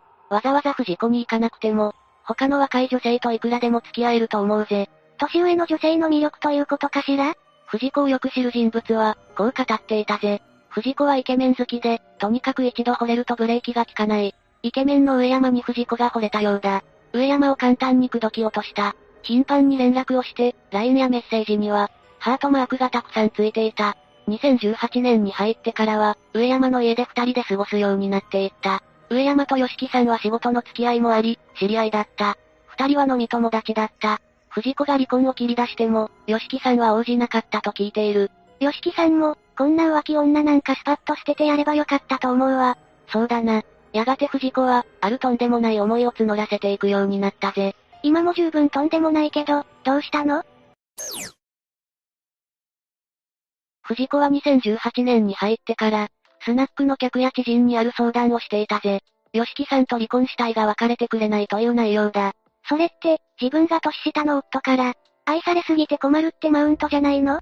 藤子は浮気だった上山と、本気で愛し合っちゃったの？おそらくそういうことだろうな。20歳も年上の女性に浮気されるなんて、吉木さんが不憫だわ。そんな思いを募らせていたせいか、後の調べで上山とのこんなやりとりが出ているぜ。魔王、殺してしまいそうや。あかん、藤子がやるんなら俺がやったる。気持ち悪。上山もやったるなんて言ってる場合じゃないわよ。こんなやりとりの中で、二人は殺人を共謀するようになるぜ。藤子は吉木さんから暴言暴行を受けていると上山に訴えていたんだ。それを真に受けた上山は、二人を別れさせようと思ったそうだぜ。真に受けたってことは、実際には暴言暴行は受けていなかったの？その辺ははっきりとはしていないが、怪しいところだな。上山が犯行を決意してくれたのは、藤子の狙い通りなのかもしれないぜ。嘘をついて、上山を仕向けた可能性もあるってことなの？はっきりとはわからないが、その可能性はあると思うぜ。2018年5月13日午前0時15分頃、上山は藤子と吉木さんが暮らす家に向かったんだ。そして吉木さんをスタンガンで襲い、暴行したぜ。ところが、吉木さんは命からがら逃げ出したんだ。そのまま逃げられていれば、殺されなかったかもしれないわ。その後、藤子は自分のスナックに吉木さんを呼び出し、睡眠薬を飲ませたぜ。上山から逃げられても、藤子が待ち構えていたのね。自分の奥さんに睡眠薬を盛られるなんて、考えられないでしょうね。吉木さんは藤子の目論見通り、眠ってしまったぜ。その間に電気の延長コードで首を絞められ、吉木さんは命を落としたんだ。一度は愛した夫なのに、ひどいことするのね。でも、上山と藤子、どちらが首を絞めたの？後の調べで、罪をなすりつけ合っていたみたいだぜ。だが、やったのは上山だったそうだな。捕まった後に罪を押し付け合うなんて、情けないわ。でも、どうして逮捕されたの？ああ、藤子は、警察には吉木さんが一人で帰宅した、と供述していたんだ。だが、防犯カメラには、吉木さんの車を運転する、上山の姿が映っていたぜ。吉木さんの遺体を後部座席に乗せたまま、自宅前に車を放置したわけだな。一部始終が映っていたのね。爪が甘いというか、どこかに埋めようとは思わなかったのかしら？藤子は息子に夫が帰らないと相談し、車内の吉木さんを見つけさせたんだ。息子に友達の亡骸を見つけさせたの。なんてかわいそうなことをさせるのよ。そして、息子が警察に通報したぜ。警察は、吉木さんの首に抵抗したとみられる、引っかき傷が残っていることを見つけたんだ。そこから殺人事件と断定し、捜査本部が設置されたぜ。眠ったまま首を絞められたけど、抵抗していたのね。傷がなかったら自殺に思われて、藤子の計画通りになっていたかもしれないわ。吉木さんの告別式で、藤子は体を震わせ、涙を流していたんだ。自分が殺したくせに何泣いているのよ。とんだ猿芝居だわ。その告別式には、友人として上山も参列していたぜ。実行犯なのに、よく参列できたものね。参列した人の話では、上山はぼーっとしていたそうだな。もしかしたら、罪の重さを感じていたのかもしれないぜ。現実味がなかっただけじゃないの？かもしれないな。吉木さんの葬儀から一週間も経たないうちに、上山は藤子の家に入り浸っていたんだ。邪魔者だった吉木さんがいなくなったから、好き放題してるわね。でも、そんなにすぐ二人でイチャイチャしたら、周りの人が怪しむんじゃない？ご近所の人たちも、藤子と上山が犯人だと噂していたらしいぜ。何より藤子の息子が、母親を疑っていたんだ。だが藤子と上山は、何食わぬ顔で平然と暮らしていたぜ。この二人の思考回路はどうなっているのかしら？人を殺した後なんて、普通はいつ捕まるか気が気じゃないでしょ。何より驚きなのが、事件後の藤子の演技だな。逮捕前にテレビの取材を受けた藤子は、レポーターとこんなやり取りをしているんだ。犯人は捕まっていないですが、どういうお気持ちでいますか？言葉では言えませんよね。犯人に思うことは殺したいですよね。憎いですよね。それが普通ですよね。どの口がそんなこと抜かしてるのよ。全く腹立たしいわ。だが、藤子の演技は不自然なものだったんだ。自分の夫が被害者となっているのに、他人事のようなやりとりをしているぜ。レポーターも藤子が犯人だと、うすうす気づいていたんじゃないかしら？その後、藤子の店の防犯カメラの映像が、事件解決の糸口となったぜ。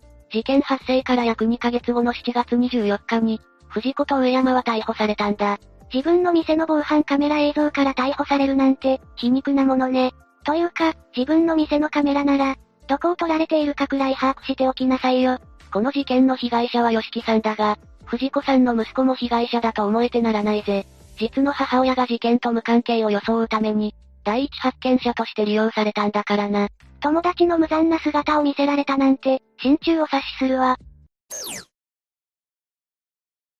事件後、藤子の実の母親である横山愛子69歳が、犯行に協力したとして逮捕されたぜ。なんですって。この事件は離婚トラブルが発端だと思われていたが、これで事情が変わってきたんだ。きな臭い情報も浮上してきたんだぜ。地上のもつれだけじゃなかったの。事件の1ヶ月前、藤子は吉木さんが加入していた。生命保険を見直していたぜ。そしてなんと、驚くべきことに、保険金を4800万円から6000万円に増額していたんだ。まさか、保険金殺人を計画していたのしかも藤子は、事件から数日後に保険金の支払いを請求していたぜ。数日後なんて、怪しすぎるわ。さすがに状況を怪しまれて、7日間は支払われなかったみたいだぜ。どこまでも自分勝手な女ね。保険金殺人の疑いについては、吉木さんの父親からのこんな証言もあるぜ。吉木が亡くなってから2週間も経たないうちに、藤子から電話があった。遺産を放棄してください。早くしてくれ、という内容だった。吉木が亡くなってまだ日が浅いのに、もう金の話をしてくるのかとびっくりしました。完全にお金が目的だし、周囲にバレバレだわ。保険金が支払われなかったのが、せめてもの救いだな。もし支払われていたら、お金を持って逃亡したかもしれないわ。保険会社が気づいてよかったわ。2019年7月30日、地方裁判所は藤子に、懲役15年を言い渡したぜ。藤子は判決を受け入れ、控訴しなかったんだ。意外とあっさり罪を認めたのね。上山はどうなったのかしら？上山には休刑17年に対し、懲役14年が確定したぜ。実行犯は上山なのに、こっちの方が懲役が短いのね。上山は裁判でこのように語っているぜ。吉木の自宅で襲った時、スタンガンを当てて、台所の包丁で刺そうとしたができなかった。なぜこんな馬鹿なことをしてるのかと思った。その時点で殺意はなくなっていた。上山は藤子に言いくるめられ、一種のマインドコントロール状態だったのかもしれないな。裁判官もそれを組んで、刑期を短くしたのかしら？上山はこのようにも述べているぜ。最初は藤子をかばっていた。一人で罪をかぶろうと思った。でも離婚の話は嘘だった。騙されていた。母親から、マインドコントロールだと言われて説得された。ご遺族のためにも本当のことを話そうと思った。上山の母親も、藤子のおかしさに気づいていたのね。もっと早く目を覚ましてくれていれば、と思わずにはいられないわ。裁判で藤子は動機を聞かれ、こう答えているぜ。真央と逮捕直前まで話をしていて、罪を償っても好きだから、一緒にやり直そうということになった。今も真央が好きです。そして、上山に熱視線を送ったそうだ。まだ上山とやり直せるつもりなのかしら？しかし上山は裁判官に、藤子へ愛情はあるのかと問われて、騙された。愛情はありません。と答えているぜ。そりゃそうよね。罪を償って出てきたら、藤子はおばあちゃんだし、やり直しなんてできるわけないわ。結局、一番現実が見えていないのは、藤子だったというわけだな。実は同じ時期に、この事件によく似た事件があったんだ。こんな胸くそ悪い事件が他にもあるの ?2018 年に茨城県で起きた事件だぜ。霞ヶ浦市のアパートからあるものが発見され、世間を騒がせたんだ。あるものって？数ヶ月前から行方不明になっていた、その部屋に住む男性だったんだぜ。孤独死ってことかしら？男性はクローゼットの中で、モルタル詰めにされて亡くなっていたんだぜ。自殺はありえないわね。犯人は被害者男性の妻で、3人の男性と結婚離婚を繰り返す女性だったんだ。そして、当時結婚していた年下の夫を手にかけたんだぜ。この犯人も美人とは言えない風貌で、なんでこんな女性が？と噂されていたんだ。確かに、藤子の起こした事件にそっくりね。こんな二つの事件が同じ年に起きていたなんて、世の中不思議なこともあるものだわ。六つ目、岩手妊婦死体遺棄事件。まずは白骨遺体が発見された。2020年4月29日の時点に遡るとするぜ。場所は岩手県内だったのよね？ああ。正確には欧州市と一関市の市境付近にある、音羽山の山中の県道237号線沿いを散歩していた男性が、斜面に人の頭蓋骨があるのを発見。通報を受けた岩手県警が周辺を捜索したところ、斜面一帯に散乱していた人骨を見つけたんだ。他の遺留品は見つからなかったの？所持品や靴といったものは見つからず、当初は死因や死亡時期、身元も判明しなかったんだぜ。白骨遺体発見から約2ヶ月後の2020年6月26日、岩手県警は DNA 鑑定の結果、白骨遺体の身元を特定。被害者は前年の2019年6月に、夫 C さんによって失踪届が出されていた。主婦の M さんと特定されたんだ。前年の6月というと、失踪届が出て、ちょうど1年後に遺体となって見つかった、ということ？まあ、そういうことになるな。ところで被害者の M さんは失踪当時36歳。岩手県一関市内のアパートで、夫と4歳になる子供との3人暮らしをしていたそうだ。共働きで、仕事は医療事務をしていたそうなんだが、2019年5月31日早朝に家族にも告げずアパートを出て以来、勤務先も無断欠勤し、心配した夫が LINE を再三送るも既読にならず、連絡が取れなくなったそうだ。そこで失踪から4日後の2019年6月4日に、夫によって岩手県警に失踪届が提出されていたんだ。失踪届が出ていたから、DNA 鑑定の結果から身元が判明したのね。ああ。そして被害者が M さんと判明した時点で警察は、車を使わずに遺体の発見現場に向かうことが難しいことや、通常、発見現場が山登りや山菜採りに、出かけるような場所ではないことなどから、事件と断定して捜査を開始したそうだ。なるほどね。その時 M さんは妊娠していたのよね？ああ。妊娠2ヶ月から3ヶ月だったらしい。そのことからも、自分の意思で失踪したという線は薄いのでは、という話もあったそうだ。さらに、M さんの周辺を調べたところ、夫の C さんの実家にも子供を連れて足しげく通い、嫁姑の仲も円満だったらしい。それじゃますます、早朝に家族にも告げずに、しかも身重の体で失踪する理由がわからないわ。警察でも、普段 M さんが使用している車が、自宅アパートに残されたままで、徒歩で出かけているという点からも、偶然に犯罪に巻き込まれたというよりは、何か因果関係のあるものとして、調べていたようだ。なるほどね。それで次に事態が動いたのはいつだったの？白骨遺体が発見されて約半年後の2020年10月14日、岩手県警一関署捜査本部は、死体遺棄容疑で M さんの夫である会社員 C を逮捕したんだ。え？妻がいなくなった、と失踪届を出していた夫を？そうなんだ。実際、夫の周囲の人々には晴天の霹靂だったらしく、夫逮捕の一報が流れた直後には、ジップもマスコミに対して、口数は少ないが、芯が通った子です。息子の無実を信じていますと語っていたし、夫の勤務先の同僚も、まさか彼が人を殺すわけはない。警察に自白を強要されたのでは、と語るほどだったらしいんだ。肝心の夫自身はどうだったの？警察の取り調べに対して、犯行を否認していたとか？いや、それが逮捕された直後から、報道では2019年5月31日から7月上旬までの間に、欧州市内の山林に遺体を遺棄したという容疑に対して、遺体は自分が山に捨てたと容疑を認め、殺害をほのめかす供述もしているんだ。え、死体遺棄だけじゃなくて、殺人もすぐに認めたの？そうらしいな。実際に、C の供述に基づいて他の山を捜索したところ、M さんの所持品が捨てられていたのも発見されたそうだ。へえ、C は M さんと暮らしていたアパートで逮捕されたの？確か子供がいたわよね？逮捕当時にはその子供を連れて、同じ岩手県内の平泉町にある実家に戻ってきていたらしい。それにしても、どうして警察は一転して、被害者の夫に疑いの目を向けたのかしら？それというのも、M さんの失踪届を出した当時、警察の事情聴取に対して夫の C は、失踪した2019年5月31日の前夜、つまり5月30日に夫婦喧嘩から口論となった、と説明していたらしいんだ。それで、遺体が M さんと判明した時点で、改めて警察は夫の C の携帯電話の発信記録や、LINE の履歴を調べて、妻が出て行ってから、電話しても、LINE を送っても連絡がつかなくなった。と言っていたことの裏を取っていたらしい。その過程で、どうも辻妻が合わない点がいくつか浮上。それについて C を追求する中での自供となったようだな。例えば、これは後に後半の中で明らかになっているんだが、警察が遺体発見後に C の車のカーナビを確認したところ、M さんの行方不明届が出された。2019年6月4日に一関市などを、広範囲に周回した記録があったそうなんだ。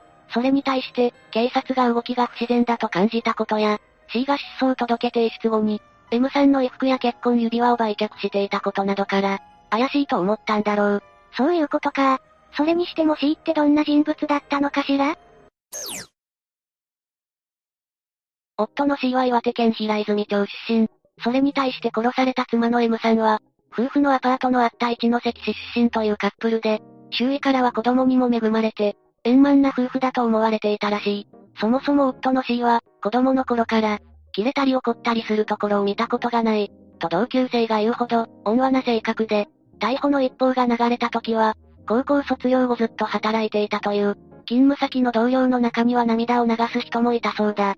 勤務先の社長も取材に対し、勤務態度も非常に真面目で、残業も嫌な顔せずきちんとやってくれる。20年近い雇用期間なのに、遅刻や早退、トラブルの記憶がないほど、不器用なところはあったが、殺人なんて大それたことをして、しかも逮捕まで1年余り、普段と変わらぬ態度で勤務を続けていたなんて、信じられない、と話すほどだったらしい。それに海外から勤務先にやってくる、技能実習生にも優しい態度で接し、別れの際には毎年泣くなど、涙もろいところもあったそうなんだ。ふーむ？最近よく聞くすぐに切れていた。勤務態度も悪く、長続きしなかった。という犯人像とは麻薬って感じね。そうなんだぜ。実際、M さんが殺害される直前も C の家族からは、幸せいっぱいで明るい家庭に見えた。M さんは妊娠に3ヶ月で、息子は2人目の出産を楽しみにしていた。としか見えなかったらしい。一番身近で事情を知るはずの家族からもそう見えていた。というなら周囲は当然仲良し家族に見えているわよね M さんが失踪したとされた2019年5月31日直後も、C は M を探すので休みをください。と2、3日単位で休んで捜索していたそうだし、そんな姿を見て、C の家族や M さんの家族、さらに職場の同僚たちも捜索を手伝っていたらしいんだ。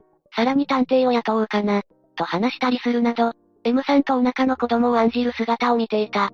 周囲の人たちにとっては、まさに信じられないことだったらしい。ますます妊婦殺しという事件の残虐性と、犯人の C が結びつかないわ。逮捕後の C は警察の取り調べに対して、素直に供述したらしい。そのため、逮捕から約7ヶ月後の2021年5月24日には、森岡地裁で殺人とした遺棄の罪での、裁判員裁判が始まることになったんだ。それも初公判は5月24日、以降も25日、26日と連日改定され、27日に決審、そして6月1日には判決という、スピーディな日程だったんだぜ。ということは、もはや犯罪事実については争わずに、量刑のみが争点という感じね。そうだな。この裁判前にマスコミが報じていた。事件に関係する話としては、M さんが行方不明になった当時、C は周囲に亡くなっているとは考えたくない、と話していたとか、M さんがいなくなった後、2019年の末頃に C は自分の実家に子供を連れて、身を寄せていたそうなんだが、男で一つで働きながらの子育て、大変なので、両親や兄弟も協力していたようだ。息子さんはお父さん子で、いつも C さんにべったり、最近見かけた時も一緒に外で遊んでいました。という証言や、2020年9月頃、M さんの祖母の葬儀が M さんの実家で営まれ、C も幼い長男を連れて出席。子供はお母さんがいない状況で、お父さんのそばを絶対に離れない、とずっとひっついていた。あの子供のことを考えると、とかがあるんだぜ。聞いていると辛くなるわ。そして迎えた初公判。そこではまず C が2019年5月31日に、当時の自宅アパートで M さんを、延長コードで首を絞めることで殺害し、約1ヶ月後の7月2日に発見現場となった。欧州市と一関市の境にある音羽山の斜面に、位置したことが述べられ、それに対して弁解したい点があるかを問われた C が、ありません。と事実関係を認めるところからスタートしたんだ。それで動機は一体何だったの？検察側によると、2014年に結婚した C と M さんだったが、C は M さんが結婚後すぐに生まれた、長男の子育てを優先させるのに、不満を募らせていったというんだ。しかし、これに対して弁護側によると C は結婚以来、周りの夫婦はなぜ仲がいいのかと、不思議に感じていたそうなんだ。そして自分と妻の関係はまるで、お嬢様と召使い、のような関係だと後半で供述したんだぜ。妻と夫の関係が、お嬢様と召使い？弁護側によると、C は事件の約2年前、仕事中に突然倒れて医師の診断により、車の運転を止められていた時期があったそうなんだ。この時、運ばれたのは偶然にも、妻の M さんが医療事務員として働く病院だったそうなんだが、見舞いに訪れた C の会社の社長には、主人がお世話になっています。社長にわざわざお越しいただいてすみません。と丁寧に挨拶していたものの、C にはなんで知り合いの多い、この病院に運ばれてきたのか、恥ずかしい、と激怒。さらに子供にその発作が遺伝したらどうするのか、と責め、病人には任せられない、と子供を抱き上げたりすることも、禁じたそうなんだ。うーん、もしそれが本当のことなら、C は辛かったでしょうね。さらに発作の影響で車の運転ができなくなった C を、M さんはマジ使えねと侮蔑するようなことを言い、それを負い目に感じた C は M さんの機嫌を取るような、卑屈な態度を余儀なくされたそうだ。また、C さんに解消がないから、自分が結婚して子供を産んでも、働き続けなくてはいけないのだ、といったことを言いもしたらしい。でも、ある意味死人に口なしでしょ ?C の証言だけだと。だが、後半に証人として呼ばれた M さんの同僚も、C が運転できなくなったことについて M が愚痴を言っていた。M さんは長男は私に似ているから大好き。少しでも夫に似ていたなら育てたくない。長男のために二人目の子供は欲しいけど、体の関係は持ちたくないなどと言っていた。と証言しているんだぜ。うわぁ、それって、さらにある日 C は M さんの日記を読む機会があったらしいんだが、そこにはもっと給料が高い男と結婚すればよかった。この結婚は失敗、だとか書いてあったらしいんだ。いや、それは、ショック大きいよね。それでも結婚を祝福してくれた。周囲の人たちをがっかりさせたくないと考え、さらに C の実家と M さんの実家の仲が、非常に良かったことや、離婚したら子供にも会えなくなるかもしれない、と考えて、自分さえ我慢して頑張れば、この結婚を維持していけると思ったんだそうだ。そして M さんの行きたがっていた旅行に行ったり、ブランド品をプレゼントするなどして機嫌をとっていたらしい。なんだろう？こう言うとちょっと語弊があるかもしれないけど、C は C なりに家族3人の暮らしを守るために、ギリギリのところで踏みとどまってたわけよね。ところが、そうした M さんのご機嫌を取るための資金として、M さんに内緒で借金をしていたことがバレてしまい、激怒した M さんから、サラ金に手をつけるなんて人間のクズ、と罵倒されたそうなんだ。同僚には愚痴りながらも、一方ではいつまでもアパート暮らしは嫌だから、マイホームが欲しいと言っていたという M さんにしてみれば、C は計画性がなく、金銭にだらしない、と映ったんだろうな。でも、C が借金した理由は、贅沢のために使ったわけじゃないって、ちょっと考えればわかりそうな気もするんだけどそうした中で、M さんの第二子妊娠が判明したものの、C は内心人間のクズの子供にしてしまったと思い、情けない、不甲斐ないという気持ちに苛まれ、実すら考えるようになっていたんだそうだ。旗から見れば幸せな親子で夫婦でも、内面は全く違っていたということね。そして問題の2019年5月31日の夜、とうとう二人は引き返せない領域に、足を踏み入れてしまう。この日、M さんは、あんたのせいで私の人生はめちゃくちゃになった。あんたのせいで恥をかかされている。と C を責め立て、C はそれまでの努力が、何の意味もなかったことを思い知らされたらしい。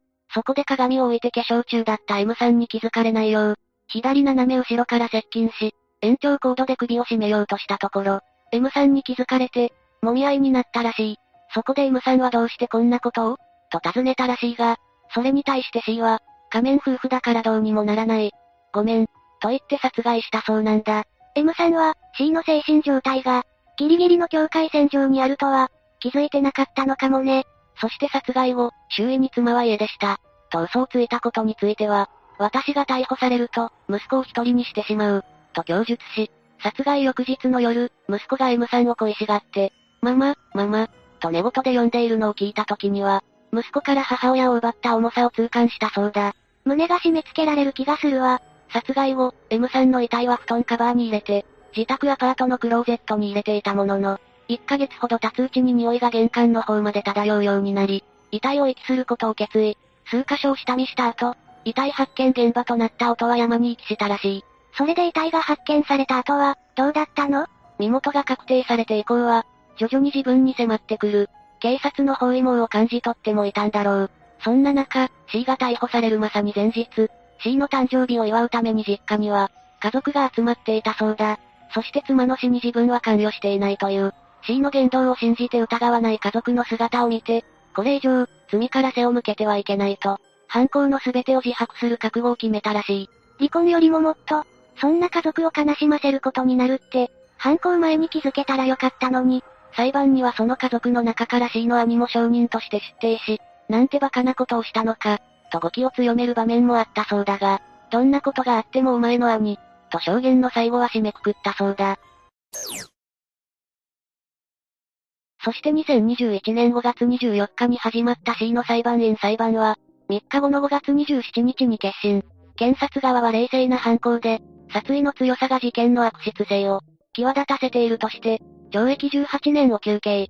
それに対して弁護側は M さんから責められ、精神的に追い詰められていたと主張。さらに逮捕後、M さんの両親に、謝罪の手紙を記したことを明かし、真摯に反省していることの表れ、として上場酌量を求め、懲役後から7年程度が相当としたんだ。検察の懲役18年に対し懲役後から7年程度じゃ、随分年数に違いがあるわね。この最終弁論には被害者参加人として、M さんの父親も意見陳述をしたんだが、C の逮捕を受けて、M さんの両親の養子となった M さんの長男が、保育園から帰るとママ、ただいま、と家に手を合わせるようになったと話し、私たち夫婦は命を懸けて M の長男を育てていく。苦しみを一生背負って罪を償ってほしい。と元娘婿である C への厳罰を求めたそうだ。M さんの両親にしてみれば、それが正直な気持ちでしょうね。そして迎えた2021年6月1日の判決では、夫の C に対して残酷な犯行であるとして、懲役14年の判決が下されたんだ。それに対して、C は、私はとても大きな罪を犯してしまいました。刑務所に入ることになりますが、それで終わりだとは思っていません。その先が、償いの始まりだと思っています。と述べたそうだ。その後、C は控訴せず、一審の懲役14年が確定。現在は刑に服しているんだぜ。残された子供がこの先すくすくと、育ってくれることを祈りたいわね。まったくだな。七つ目、つくば星事件。それで、どんな事件だったの？まずは事件の概要から解説するぜ。1994年11月3日、横浜市鶴見区の京浜運河から、ビニール袋に入れられ、鉄アレイの重しを、くくりつけられた女性の遺体が発見されたんだ。続いて幼児の遺体が2体発見されたぜ。その後、遺体の身元は茨城県つくば市に住む、31歳女性の元英子さんと、その長女まなみちゃん当時2歳と、長男優作ちゃん当時1歳と確認された。3人については、夫であり父親の、総合病院の医師当時29歳から、捜索願いが出されていたぜ。この夫が犯人だったのね？ああ、夫の名前は野本岩尾。夫から詳しく事情を聞いた際、夫の右の手の甲に小さな傷があることを、捜査員が見つけたんだ。夫は飼い犬のゴールデンレトリバーに、噛まれた傷と主張したが、捜査を続けていくと、夫婦間にはトラブルがあったことが、判明したんだ。手の傷は何だったの？妻をロープで絞め殺した際に、手の甲に残った擦り傷だったぜ。その後、茨城県警と神奈川県警の合同捜査本部が設置され、11月25日に、殺人及び死体遺棄罪で逮捕されたんだ。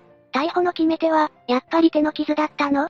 いや、直接の決め手は、遺体遺棄の際に、使用したの元の車のナンバーが、高速の N システムに、バッチリ記録されていたからだぜ。そもそも A 子さんと二人の子供は、いずれも部屋着姿で殺されていて、足の裏の汚れもなく靴も履いていなかった。つまり自宅で殺された可能性が高く、鼻から夫の野元はマークされていたんだ。なるほどね。でも、本来は人の命を預かる仕事なのに、奥さんとお子さん二人も殺害するなんて、かなりセンセーショナルな事件だったんじゃない？そうだな。ワイドショーは連日特集を組んで放送し、週刊誌やタブロイド誌もあることないことを、記事にして大賑わいだったぜ。殺害現場となった野本の自宅も、報道陣が大勢詰めかけ、ヤジ馬も現場を一目見ようと、遠方からやってきたりした。しまいにはそれらの人たちに、弁当まで売るやからも出没する始末だったそうだ。なんだかカオス状態ね。マスコミもヤジ馬もいい加減にしてほしいわ。医師だった野本岩尾は、どんな男だったの？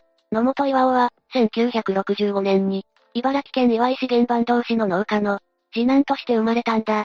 幼少の自分から聡明で、小学校時代は神道と呼ばれ、地元の小中学校を優秀な成績で卒業し、1983年、県立三街道第一高等学校を卒業したんだ。翌頭で神道、15で祭祀、20歳過ぎればただの人って言うけど、野本は違っていたのかな？野本は一浪はしたものの、筑波大医学部に入学。大学時代もかなり成績が良く、1990年に国家試験に合格。大学卒業後は研修医となって、筑波大附属病院などで働いていたんだ。ここまでは、なかなか順風満帆の、エリートコースよね。きっと親御さんも自慢の息子さんだっただろうね。そして、ある年の夏、医療関係者の、テニスサークルの飲み会で、A 子さんと知り合うんだ。A 子さんは看護師だったのかしら？実は A 子さんには離婚歴があって、前の夫との間に二人の子供もいたんだ。離婚後の親権は元夫になり、A 子さんは心機一転、看護師を目指して、つくば市内のメディカルセンターという、総合病院で、看護助手として働いていたんだよ。なるほどね。そして二人は恋に落ちたってこと？野本は女癖が悪く、常に複数の女性と、交際することに何の抵抗も、感じない男だったんだ。野本からしてみれば、英子さんも、そんな女性のうちの一人だったんだろうな。だけど英子さんの方は本気だったそうだ。まあ、お相手がお医者さんなら、いわゆる玉の腰、勝ち組だからね当時、野本には交際中の複数の女の、影があったんだ。なのに英子さんとも、深い仲になり、やがて英子さんは妊娠した。しかしその時、野本は英子さんに、中絶させたんだ。しかし、二度目の妊娠では、英子さんの強い意志もあり、出産に同意したぜ。ただし英子さんと席は入れないという、条件だったのだが、出産後には入籍したんだ。情が移り、年貢の納め時と関連したのかしら？いや、野本は結婚しても、女遊びを決してやめなかったぜ。以後、事件までの約3年間、野本には、常時愛人が存在し、次第にそれを、隠そうともしなくなったため、いつも激しい夫婦喧嘩が絶えなかったんだ。曲がりなりにも夫婦生活を続けた。野本と英子さんは、第二子である、長男優作ちゃんを授かった。その頃の野本の年収は1000万円を超えていたが、相変わらず女性関係が、絶え間なく続き、マンション投資にも失敗。生活は逼迫し、英子さんは昼夜問わず働き、家計を支えていたぜ。玉の腰どころじゃないわね。当然、夫婦仲は最悪で、激しく罵り合う口論は、近所にまで聞こえるほどだったぜ。お子さんたちがかわいそう。事件の数日前、長女のまなみちゃんが、連日のように続く両親の喧嘩に、胸を痛めたのか、家を、飛び出してしまったくらいだ。その後すぐ、近所の人が気づき、まなみちゃんを送り届けたんだけど、まなみちゃんは自宅についても、自分の家はここじゃない、と大声で叫んだそうだ。たった2歳の子が、胸が締め付けられる思いだわ。事件の少し前、野本が職場の旅行で、買ってきたお土産を見て、英子さんが、お土産が食べ物なんて愛情がない証拠、と難癖をつけたんだ。野本は、愛情もないし、離婚もできないので、仕方なく一緒にいるだけだと言い返した。それに英子さんは大激怒。あんたを刺して私も死ぬ。と叫びながら包丁を持ち出し、家の外までの元を追いかけ回したぜ。この後英子さんは塞ぎ込んだように、静かになり、食事も作らない状態になってしまったぜ。そりゃ娘ちゃんも家出したくなるよ。10月28日午後8時頃、仕事から帰った野本は、買ってきた弁当を食べ、子供と遊んだりしながら過ごした。そのうち子供たちが眠くなり2階に、連れて行った後、自分は、ソファーで寝てしまった。小煩悩な一面もあったんだね。午前4時前、野本は突然起こされ、英子さんが私と一緒に寝るのが嫌なんだ。と絡み、口論となったんだ。興奮した英子さんは、病院長に直接話して、あんたの浮気を、ばらしてやめさせてやる、と大声ではめき立てたぜ。そして10月29日午前5時30分頃、口論の果てに、英子さんは包丁とロープを、持ち出しいっそ私を殺してと口走りながら、自分の首にロープを巻きつけてみせ、殺さないなら病院に行って病院長に会う、などと挑発を繰り返したぜ。そこまでやったらやばいって、追い詰められた野本は、力任せに、ロープで英子さんの首を絞めたんだ。英子さんは抵抗しなかったのかしら？野本の手の傷はこの時についたのね。英子さんの息がないことを確かめると、野本は2階に上がり、子供2人にも、手をかけたぜ。父親が殺人犯で、母親がいなくては不憫だと思い殺したと、後に野本は供述したんだ。とうとうお子さんたちも殺めてしまったのね。3人を殺害した後、出勤時間が迫った野本は、とりあえず病院へ出勤した。遺体をどう処理するか、思い悩んでいただろうな。何食わぬ顔で患者さんを、見ていたと思うと、ゾッとするわね。10月30日、遺体を海に捨てることを、決心した野本は、実行は夜に行うことに決め、その前に新宿歌舞伎町まで出向いて、ストリップやソープランドに立ち寄ったそうだ。そんな時に風俗通い。信じられない。その後、午後11時頃に帰宅し、3人の遺体をビニール袋に入れた後で、車に乗せ、31日午前0時50分頃、首都高速で大黒ふ頭へと向かい、午前2時頃、京浜運河上に架かる橋の、非常駐車場から遺体を、海中に投げ込んだんだ。翌11月1日には、愛人と共に、北海道旅行を予約していたそうだ。どんな時にも女のことになると豆なのね。呆れる男ね。殺害後、野本は捜索願いをすぐには出さず、英子さんが何も言わずに子供と実家に、帰ることがたびたびあったのを良いことに、すぐに騒がず生還していた。数日経ってから、野本は英子さんの、実家に電話、実家に帰っていないことを、初めて知ったような演技をして、そこで初めて警察に捜索願いを出したぜ。そんなずさんな工作はすぐにバレるのに。ああ、遺体の状況と野本の不審な点から、警察は3人が失踪した後の、野本の行動をすぐ調べたんだ。この時、主要道路を走行する車の、ナンバーをすべて記録する、自動車ナンバー自動読み取り装置、いわゆる N システムが大活躍したぜ。N システムの移動履歴には、野本が10月31日早朝に大黒不当まで、走行した記録が残っていたんだ。万事休す。ジエンドね。この証拠を突きつけられた野本は関連し、11月25日にようやく自供を始めたんだ。裁判はどうなったの ?1996 年2月22日、検察側の求刑は、死刑だったが、横浜地裁は、医師という社会的地位にありながら、3人も殺害し、死体を遺棄。その後、偽装工作するなど極めて重大な犯罪。しかし衝動的な犯行で深く反省している。とのもとに無期懲役を言い渡したぜ。え ?3 人も殺害していて、無期懲役なの？裁判長は判決理由で、倫理観念もなく浮気を重ね、夫婦喧嘩の果てに憎しみを募らせた。医師として生命の貴重さを学んだはずにも、かかわらず、3人の命を奪った。遺族が受けた精神的衝撃、苦しみは大きい。夫や父親の情を感じさせない無慈悲な行為で、罪の意識を書くこと甚だしい、と厳しく指摘したんだ。一方で、子供たちの殺害については、母親を亡くし、父親が殺人者となった。子供たちの将来を不憫に思った。衝動的な犯行としたぜ。また夫婦の不和については、互いに自己の考え方観念等のみにとらわれた。夫婦二人の行動が要因となっており、被告人一人の責任とは言えない、とも述べていたぜ。それでも何か腑に落ちないわ。さらに裁判長は判決理由として、犯罪を繰り返すような強い、反社会性がない以上、被告の人格面を理由に、刑罰を重くすることはできない。逮捕後、犯行を自供してからは素直に、事実を明らかにしている。公判を通じて殺害の重大性や事故の人格の未熟さを認識し、深く反省会をしている、と述べたんだ。控訴はしたの？検察、弁護側ともに控訴したぜ。しかし1997年1月30日、東京高裁で双方とも棄却。その後、野本側は上告するも、2月14日にこれを取り下げ、無期懲役が確定したんだ。うーん、納得できないかも。裁判では野本のことを学生時代の友人は、温厚で明るい高青年だったと語り、病院の上司や患者からは、熱心で親切な先生だった、と証言があったんだ。他に3000を超える減刑嘆願書が届けられたのも、判決に影響を及ぼしたのかもな。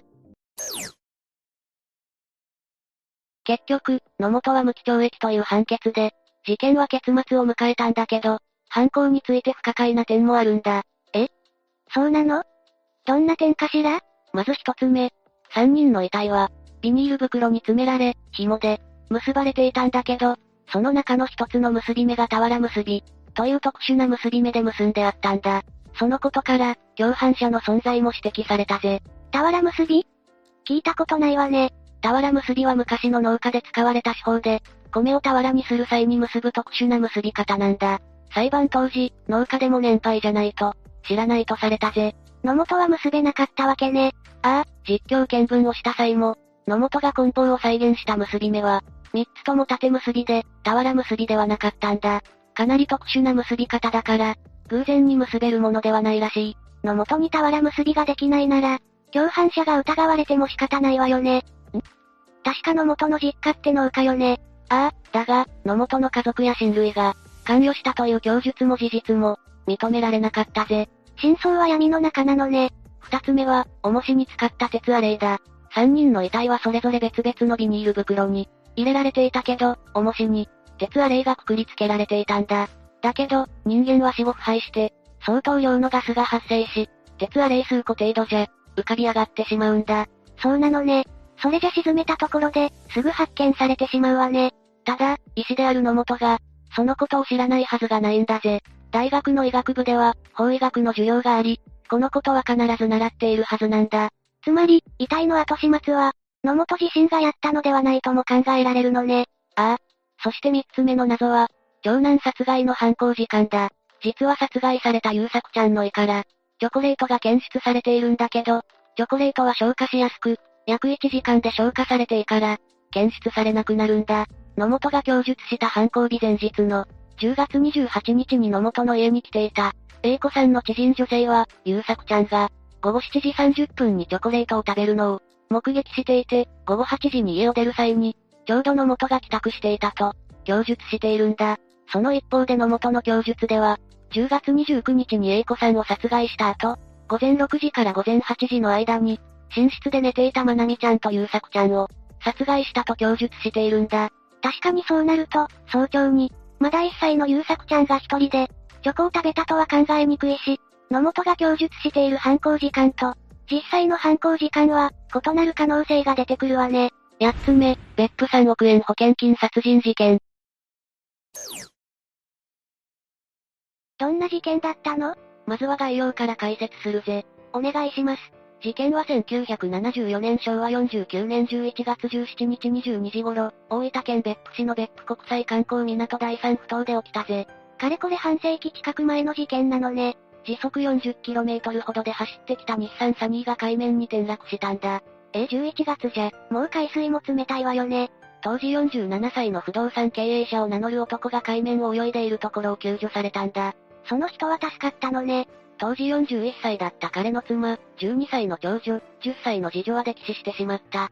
他に3人も乗っていたのね。救助された男、荒木トラビは、搬送された病院で自分と妻が交互に運転していたが、妻の運転中に自分が助手席で目をつむっていた際に、運転していた妻のあーという大きな悲鳴が聞こえ、目を覚ました時にはすでに自分は海中にいて、割れたフロントガラスから夢中で抜け出したと説明したんだ。もうすでに怪しい感じよね。死亡した3人には、月々の掛け金が13万円、死亡時の受け取り金額が計3億1000万円と、極めて高額の保険契約が結ばれていたぜ。当時の13万円って、相当な額よね。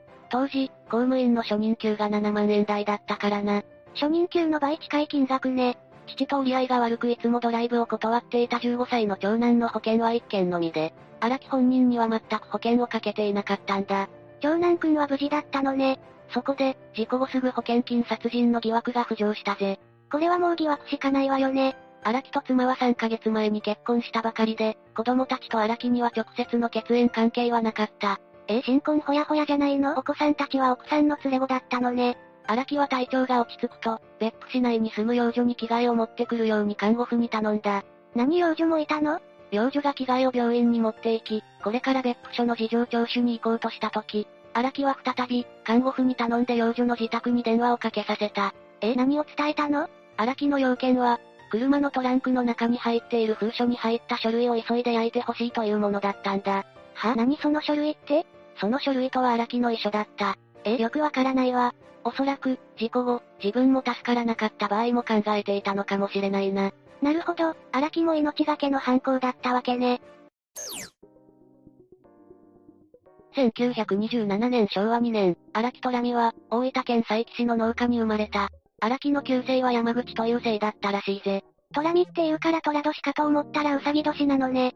荒木は工業学校在学中に予科連に入隊し、自分では、特攻隊に選ばれたが、終戦で死に損なったと言っていたぜ。え、予科連って優秀な人しか入れなかったのよね？戦後、工業専門学校に入り、卒業すると新生中学の代用教師になったが、当時は左翼運動に関わっていたらしいな。教師だったこともあるの ?1949 年22歳の時、その教師をしている時に、最初の犯罪を犯す。え、前科があったのね。妻以外に愛人がいたが、その愛人が荒木の子を身ごもったんだけど、当時は優生保護法が成立したばかりで堕胎罪があったため、公然と妊娠中絶できなかった。22歳で結婚してて、愛人までいたのね。そこで、荒木は知人の鍼灸師に中絶を頼み、鍼灸師は愛人のお腹の子を下ろしてやったんだ。うん、それで？すると、荒木はこの鍼灸師を医師法違反と堕胎罪を世間にばらすと脅かしたんだよ。ええ？ー、呆れるわね。鍼灸師は驚き、呆れるとともに怒りが湧いてきて、荒木を恐喝で告訴したぜ。当たり前よね。荒木は執行猶予付きの実刑を受けたため、教師を辞める羽目になったんだ。ここで前科がついたのね。その後、妻を佐伯市に置いて、一人で別府市内で肉屋を始めたぜ。お肉屋意外なこと始めたわね。しかし、うまくいかず、借金もかさんだため、放火による保険金詐取を思いついたんだ。飛躍しすぎでしょ。カジノ2週間前、別府市内の保険会社で合計20万円の保険をかけ、1950年1月20日、店に放火し全焼させたんだ。ここでも保険金詐欺を働いたのね。荒木は火災保険の保険金を受け取ったが、不自然な保険契約などが発覚し、保険金詐欺と放火罪で起訴された。当然そうなるわね。荒木は無罪を主張し、最高裁まで争ったが、結局8年の懲役刑となったぜ。これで前科2犯ね。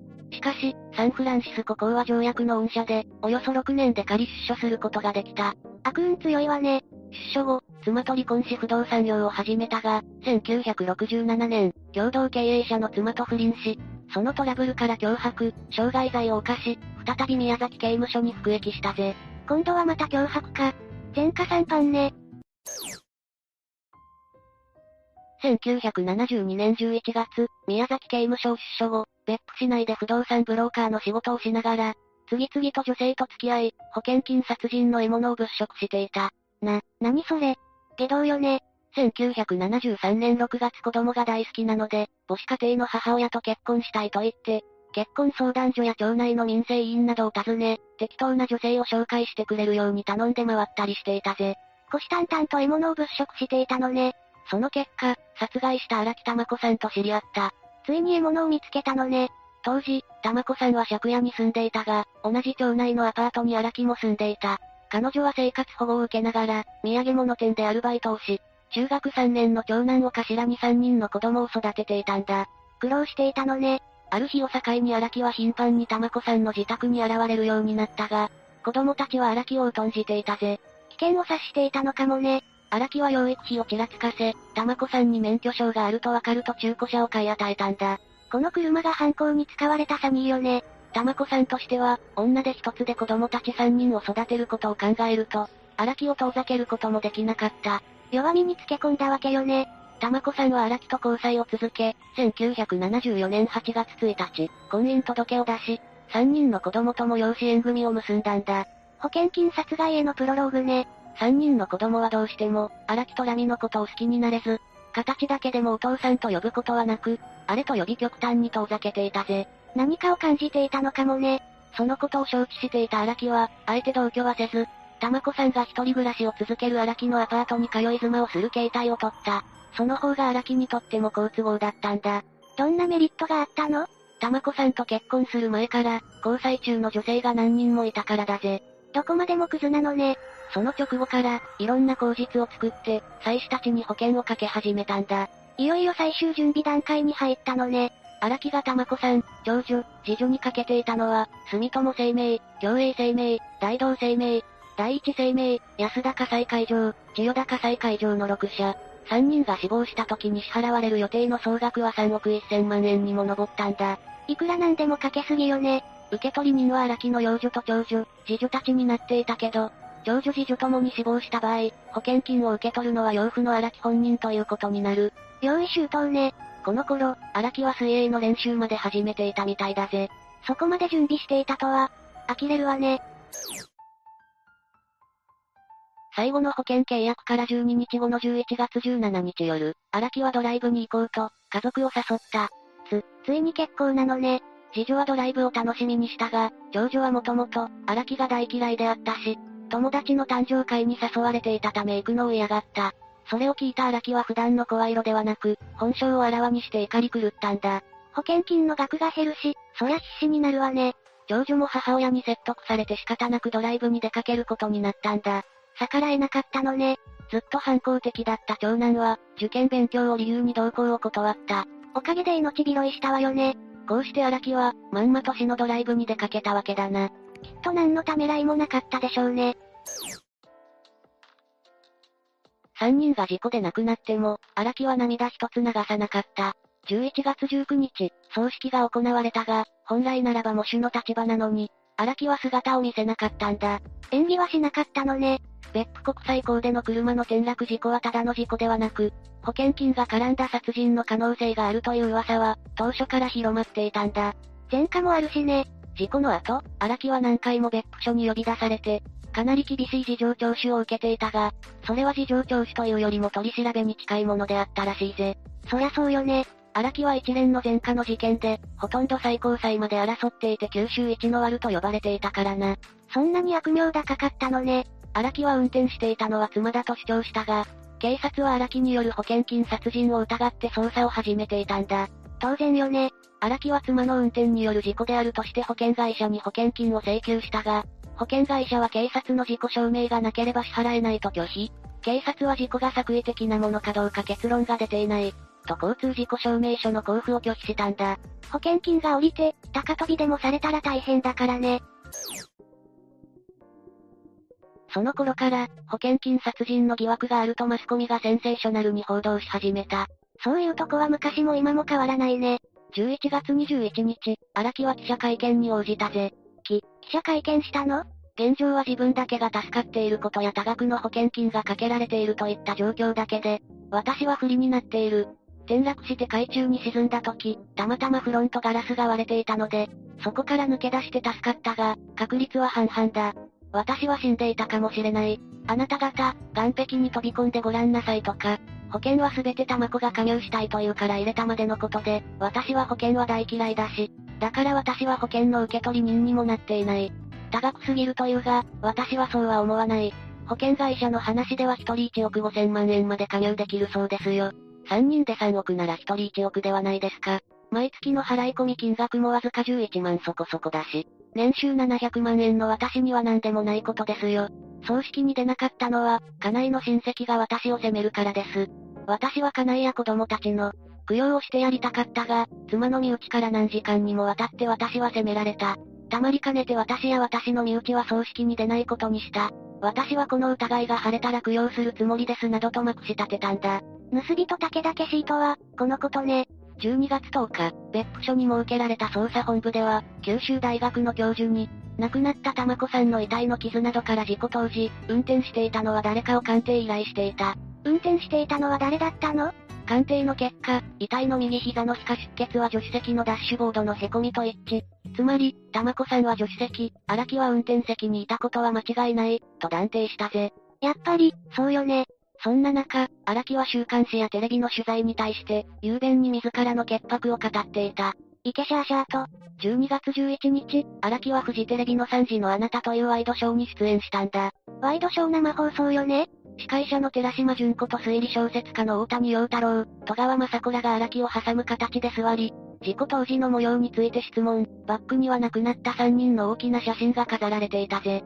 推理作家は荒木にとって、やばかったんじゃない？フジテレビもエグいわね。荒木はこの番組で私は泳ぎながら車の中に家内と子供たちが閉じ込められている。なんとかしてくださいと言ったんです。そうしたら、大変だ。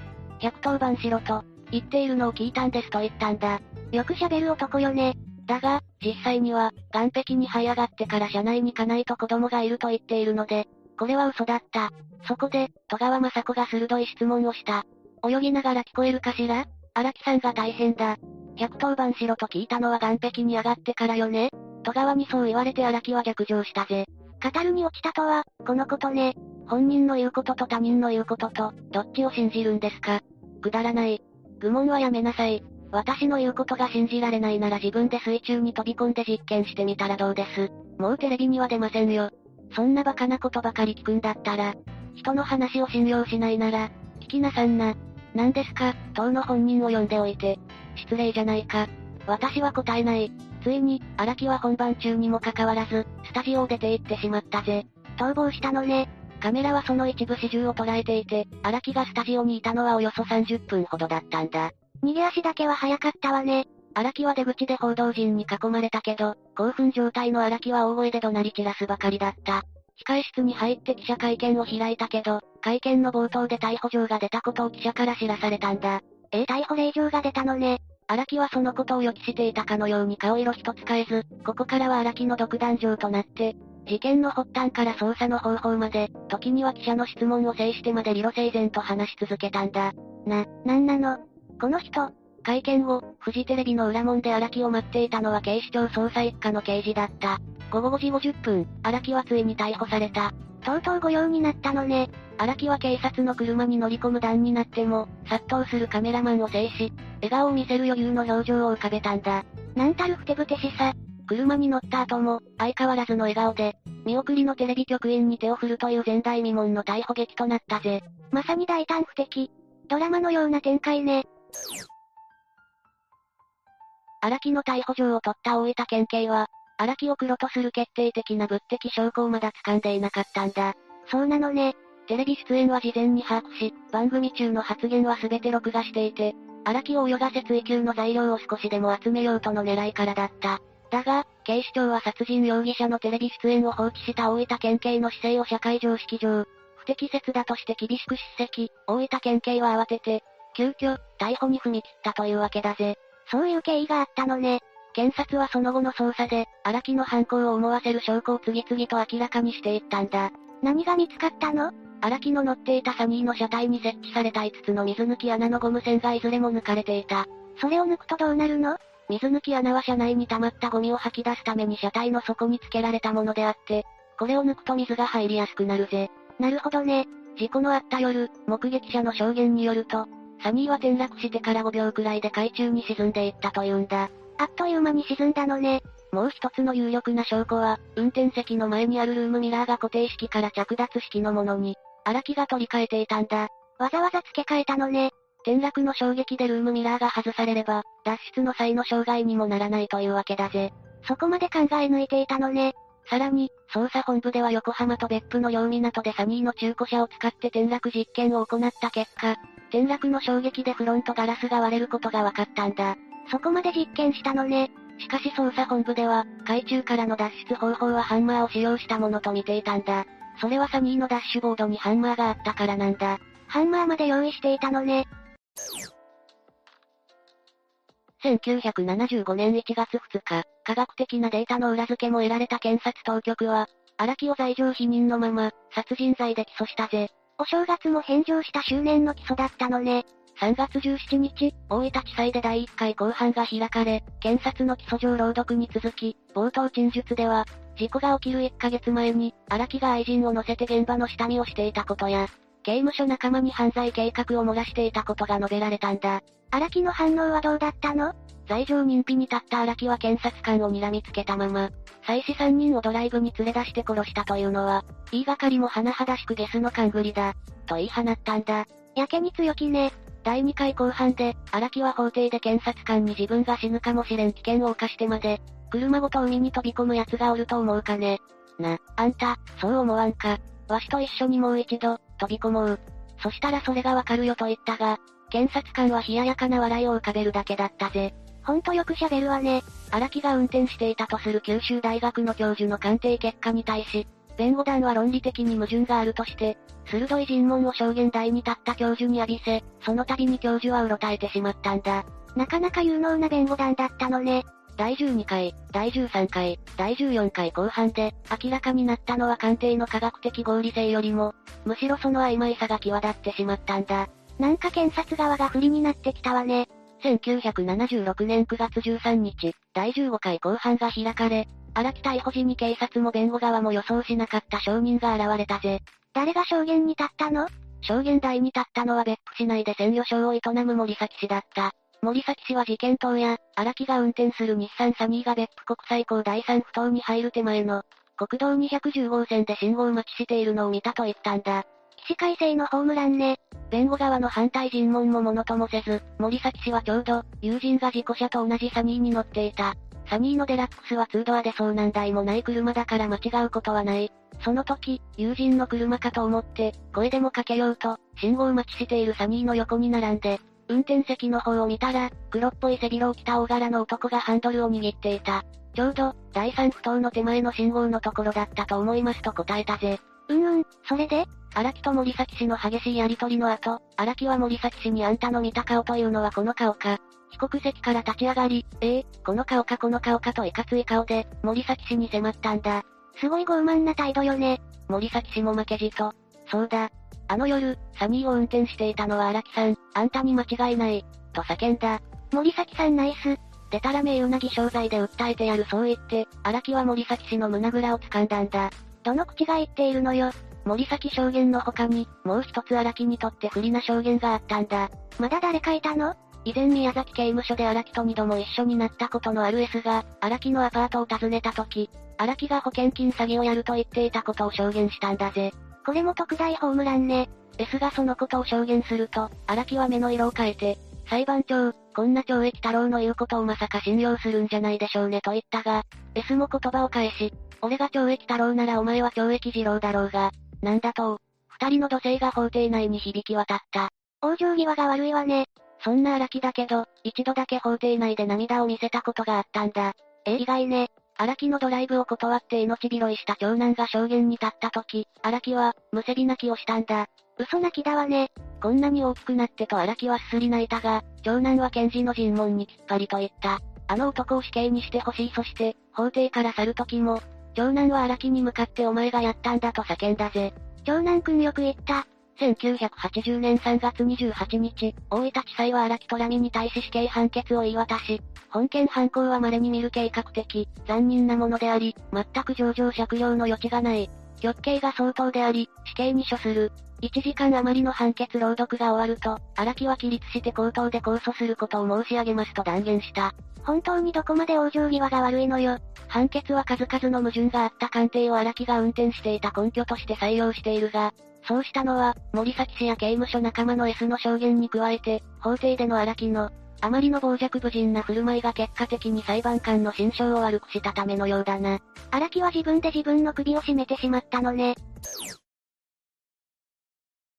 1984年9月、福岡高裁で控訴棄却。荒木は上告したが、癌を患い、1987年10月、東京都八王子市の医療刑務所に移管され、手術を受けたんだ。手術は成功したの？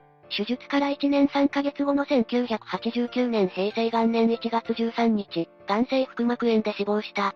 61歳だった。結局、事件から15年、平成まで生き延びたのね。最高裁は、被告人死亡につき控訴棄却とした。壮絶な事件だったわね。9つ目、茨城県モルタル詰め殺人事件。この事件が発覚したのは2018年7月18日、茨城県霞ヶ浦市でのことだったんだ。実はこの2018年7月18日、同じ日に霞ヶ浦の現場から直線距離35キロほど離れた、同じ茨城県取手市のとある民家の敷地内から、行方不明とされていた妻の遺体が見つかるという事件も起きているんだ。あ、それ覚えてる。銀行員の夫が妻を殺して実家に母親と一緒に埋めてた事件よねあれってこの茨城モルタル詰め殺人事件と、同日に遺体が発見されていたんだ。銀行員の妻殺しの方は殺害現場が千葉県内ということで、千葉県警が死体の捜査だったようだが、ある意味、茨城県警にとっては2018年7月18日は、一番長い日状態だったかもな。確かに。ところで本題に戻るが、その7月18日、茨城県警が霞ヶ浦市のアパートの一室に踏み込んだのは、表向きは夫の A さんとの偽の離婚届を市役所に提出した。という有印私文書偽造同行使の容疑での、捜索の一環ということだったらしい。偽の離婚届って言うと、本人以外の人が、署名して提出したっていうことでしょ？よくそれだけの容疑で家宅捜索まで踏み切ったわね。実は犯人の氏家美穂の夫 A さんの、行方不明届が提出されたのは2018年3月9日で、後に偽造とされた離婚届は2018年3月28日に、霞ヶ浦市役所に提出されているんだが、3月9日の行方不明届の提出時点で、茨城県警は妻の美穂に対して不審な点を感じていたらしい。不審な点？例えばどんな？通常成人のしかも男性の行方不明届を出す際は、管轄の警察署での事情聴取が行われるんだが、夫 A さんの行方不明の経緯を尋ねる警察官に対しての、妻美穂の返答が、辻妻の合わないものだったらしい。そこで茨城県警が周辺を捜査していたところ、行方不明届提出後に離婚届を出したことが発覚。鑑定したところ、離婚届の署名は A さんでも、美穂でもない人物の筆跡であることが判明。それを受けて家宅捜索に踏み切った県警が、自宅のアパート室内で A さんはどこにいるんだと、尋ねたところ、美穂がここにいると、指さした先はクローゼットだったらしい。尋ねた警察官ももしかして殺されているのかもと、想定していたかもしれないけど、まさか室内に遺体が隠されているとは思っていなかったかもね。確かにな。それに事件当時美穂は、夫の A さんと二人暮らしというわけではなかったんだ。え、誰か同居していたの？?12 歳の長女と4歳の双子の男児との家族5人で暮らしていたそうだ。ちなみに事件当時、妻美穂の年齢は44歳で、夫の A さんは33歳だったんだぜ。子供たちは全員 A さんとの子供？はっきりとはしないが、どうもそうらしいな。ということは美穂は子なしで再婚したということ？子供を連れていない、というのは正しいが、子なしというのはちょっと違うんだ。え、それは一体どういうことなの？それを説明するには犯人の妻美穂の生い立ちや、経歴を時系列に追っていくのが一番だな。まず犯人のおじいえ美穂はさっきも紹介したが、この時点で44歳。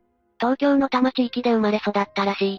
小学校1年の時に実父母が離婚し、父の手で育てられるものの3年後にその父が亡くなる。小学4年生で引き取ってくれていた。父親が死ぬなんてショックだったでしょうね。その後は、実母に引き取られて中学を卒業したんだが、進学はしなかったらしい。中学時代の後輩によると、勉強はできず不登校気味で、盛り場をうろつくようなところがあったものの、面倒見の良い姉御肌のところがあって、友達も多かったそうだぜ。それで進学せずに就職したの？アルバイトのような職を転々としていたという話もあるが、この頃最初の結婚をし、子供をも受けているんだ。え、子供？でもそれだと年齢が合わないんだけど？ああ、この時産んだ子供は、事件に加担した長女とは違う子供なんだそうだ。しかし結婚生活は長くは続かず18歳の時には最初の夫と離婚したらしい。じゃ、その時の子供は事件当時25歳くらいになっているから、別に暮らしているってこと？ああ、実は美穂は最初の結婚から今回の、被害者 A さんと結婚するまでに通算3回の、結婚と離婚を繰り返しているんだ。そうして2003年頃、出会い系サイトで、今回の被害者である A さんと知り合ったんだ。2003年というと、事件の15年も前よね？ということは当時美穂は29歳か30歳くらいで、被害者の A さんは18歳くらい。ああ。最も知り合った当初美穂は年齢を、10歳ほどサバ読みしていたそうだし、名前も本名ではなく田中舞子と名乗っていたそうなんだぜ。サバ読みに偽名？一体なんだってそんなことをしたのかしら？まあ年齢は、若い A さんに釣り合うようにということなんだろうけど、名前に関しては、本名が明かせないわけが、あったんじゃないかと言われているんだ。本名が明かせないわけ？実は事件に加担させられた長女なんだが、事件の2年前、10歳になるまで出生届が出されていなかったらしいんだ。どうしてそんなことに？美穂には浪費癖があったらしく、A さんと知り合った3年後頃には A さん名義で、借金を繰り返したりしていたそうなんだ。さらにその頃は都内の A さんの実家で、A さんの親と同居していたそうなんだが、A さんの親はずっと、息子の嫁の名前は舞子だと信じていたらしく、後半で、検察側が A さんの母の意見供述を読み上げた時も、優しい A を身勝手に殺害し、子供まで道具のように利用した舞子を殺してやりたい。極刑にしてくださいと述べているんだぜ。そうまでして自分の本名を隠す必要があったわけ？まあ自分ではなく A さん名義で借金していたり、出生届を出さないでいたあたりから推測すると、1前夫との離婚が成立していなかった。2相当ヤバい系の町金から借金して返済していなかった。とかじゃないかと思うが、確かめようがないからな。それにしても当時まだ21歳の A さんの名前で借金したりするなんて、金遣いが荒いにも程があると思うんだけど、美穂の2番目の元夫によると性格はわがままというか、自己中心的な女性だったそうで、借金があることも隠していて、最後どうにもならなくなったら、カードと子供たちを置いて自分だけ出て行ったと話していたらしい。うわ、最悪じゃん。それに子供たちってどういうこと？この時美穂は最初の結婚でできた子供を連れて結婚し、2番目の夫との間にも子供をも受けているんだ。え？それでその子供はどうなったの？どうもそのあたりの情報は錯綜していてよくわからないんだ。しかし被害者の A さんは美穂が金の問題を何度引き起こしても、尻拭いをしてやっていたらしい。優しい人だったんだろうなそれに子供のことも考えたのかも。被害者の A さんは平日は東京都内で会社員として働いていて、土曜日に霞ヶ浦のアパートに来ると、日曜日には東京に出ていく生活だったため、周囲では美穂のことをシングルマザーと思っていた人もいるらしい。しかし一緒に過ごせる週末には家族揃って、外食に行く様子も目撃されていたそうだから、夫婦関係が破綻していたと見るには無理があるだろうな。それなのに、どうして夫を殺すようなことをしでかしたの？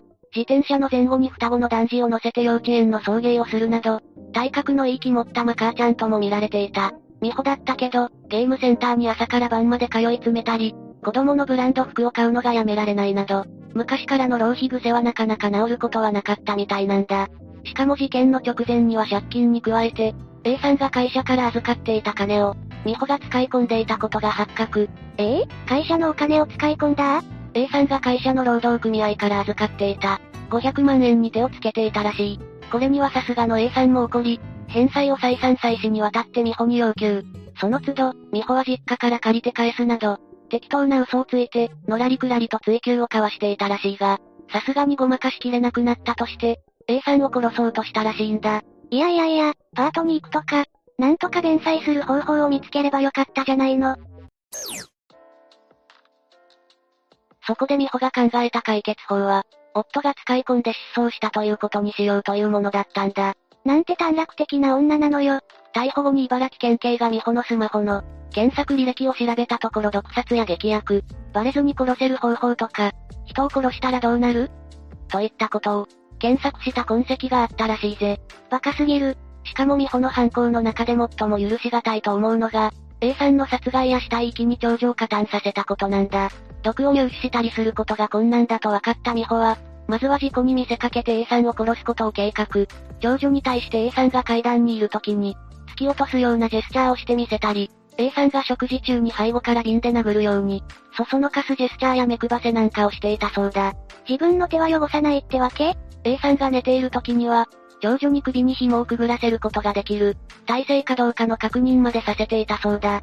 そしていよいよ犯行当日の2018年2月17日、美穂は寝ている A さんの首の下にスマホの充電ケーブルをくぐらせ、暴れる A さんの手足を長女に押さえさせながら、A さんを殺害。長女は父親が絶命していくのをまざまざと見させられたのね。さらにその後は用意しておいた大きな袋に A さんを押し込み、モルタルを流し込んで固め、総重量100キロほどにもなった。その袋をクローゼットに押し込む手伝いもさせているんだ。さらに2月17日の殺害から発覚した7月18日までの5ヶ月間、長女はたびたび美穂から、匂いチェックと称して、クローゼット内外の匂いをチェックさせられたり、消臭剤を犯されていたらしい。しかも美穂は、長女霊の離婚届の偽造にも加担させたんだ。ということはあの美穂でも A さんでもない署名を書いた人物って、長女だったの？ああ。長女が A さんの下の名前の漢字を練習した。ノートが押収されているんだぜ。どんな思いでそれを練習したかと思うとますます許しがたいわ。しかしそんな小細工も結局はバレて、事件が発覚したのが冒頭に紹介した2018年7月18日のことだったんだ。美穂は A さんに対する殺人死体遺棄、並びに有印私文書偽造行使、それに加えて児童扶養手当の詐取などで、起訴され、2019年6月26日に水戸地裁で初公判が開かれたんだ。裁判での美穂と弁護側の主張はどうだったの？初公判以降、連日の公判に慣れた頃には A さん家族が、傍聴席に並ぶ前で海底前とはいえ、あくびをしたりしていたらしく、取材していた記者たちの目から見ても、真摯な反省という感じはあまりしなかったという話もあるんだぜ。さらに弁護側は日々のストレスが事件の背景にあったとし、そのストレスの原因を、子育てや家事に非協力的だった A さんで、さらに A さんは酒癖が悪く暴力を振るっていたと話したんだ。そんなの死人に口なしよね。それとも証拠があるの？検察側はもちろん反論。美穂は A さんよりはるかに体格が良かったことや、周りのママ友にも、美穂が夫に暴力を振るわれたような様子や話、怪我を目撃した人間がいないことを申し立てたらしい。しかし、A さんの職場の同僚の中には週明けに、A さんが顔を晴らして出勤してきたこともあったと、証言する人もいたらしいがな。さらに美穂は A さんに、身内にヤクザがいると脅された、怖かったとか、俺の名義での借金は詐欺罪になるぞと脅されていた、と涙ながらに語り、用途扇風機を投げたり、壁を殴ったりした、と A さんに虐げられていたかのような証言が相次いだらしいな。しかし検察側が A さんの実家で暮らしていた時、ヤクザを見たことはあるのかと聞くと、覚えていない。次に A さんを怖いと言いながら、借金と浪費を繰り返したのか、と尋ねられると、そうだと思いますとボソボソ答えたらしいんだ。そうだと思います？自分の行動でしょうよ。はっきり答えなさいよ。さらに犯行の直接のきっかけは、長女がパパがいなくなればいいのにと言ったから、と証言したんだ。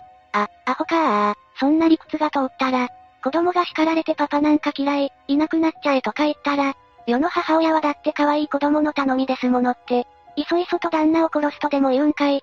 だよな実際裁判で長女は美穂に、ママと離れるのが嫌ならパパを殺すしかない。ママと一緒に死ぬ覚悟でいてね。と犯行前に言われたと証言しているんだ。さらにママの言うことは断れない。ママが怒るから言えなかったけど、パパは好きだったとも証言。なんて痛ましい。警察が発見した時には、死体の一部が見えていたという A さんの遺体の、モルタル爪の袋の匂いなどの管理をさせられたことは、死体の匂いを確認するのは嫌だった。嫌だと言ってもやらされると証言したそうだ。それに対して美穂は長女の供述内容を全然違うと否定。娘は殺害に同意したと思っていたと強調したそうだ。キー。後半では、A さんの兄も証言台に立ち、法廷で新たに弟の悪口を言い出した。結局、自分のためにしか動いていない。口先だけの謝罪を聞き、怒りを飛び越し虚しくなった。どうか死刑にしてくださいと述べたんだ。気持ちはよくわかるわ。結局判決はどうなったの？弁護側は美穂が3人の子供の子育てや、A さんの酒癖の悪さによるストレスにさらされていたという、組むべき事情があると主張。さらに殺された A さんにもある程度の責任はあると指摘し、夫の人生を奪い、長女に一生の心の傷を負わせた犯行を、強く後悔し、反省しているとし上場借用を求めたんだ。そうですか、殺された方の責任ねほう。レ、レイム。お前の背後に怒りのマグマがたぎっているのが見えるぞ。気にしないで。それで検察側は何と反論したの？美穂が勝手に A さん名義の借金をして、A さんを自己破産に追い込んだり、A さんが管理する勤務先の労働組合費を使い込むなど、悪質性が極めて高いと指摘。さらに、上場犯行に巻き込んだとも主張。これに対して2019年7月5日水戸地裁は休刑25年に対して、懲役23年を言い渡したんだ。判決理由は？A さんが保管していた会社のお金に勝手に手をつけ、それを返還するように迫られると殺すなど、身勝手で短絡的な動機と経緯に借用の余地はないと断罪。さらに、犯行をためらう娘を事件に巻き込んだことを、強い非難に値するとしたんだ。まあ、当然よね。でも遺族が望んだ死刑判決は下されなかったわけだけど、美穂側は控訴したの？判決後弁護側は被告と話し合った上で控訴するかどうか決めたい、とコメントしていたんだが、どうもその後控訴したという報道が一切ないようだから、そのまま確定して服役していると見た方がいいんだろうな。長女や双子たちはどうしたのかしらね。どこにいるにしても、少しでも幸せに暮らせているといいと願わずにはいられないな。本当ね。10個目、アドリアナ・ハット歴史事件。まずは事件が発生した2007年8月8日の時点に遡るとするぜ。事件が発生したのはアメリカ・フロリダ州だったのよね？ああ。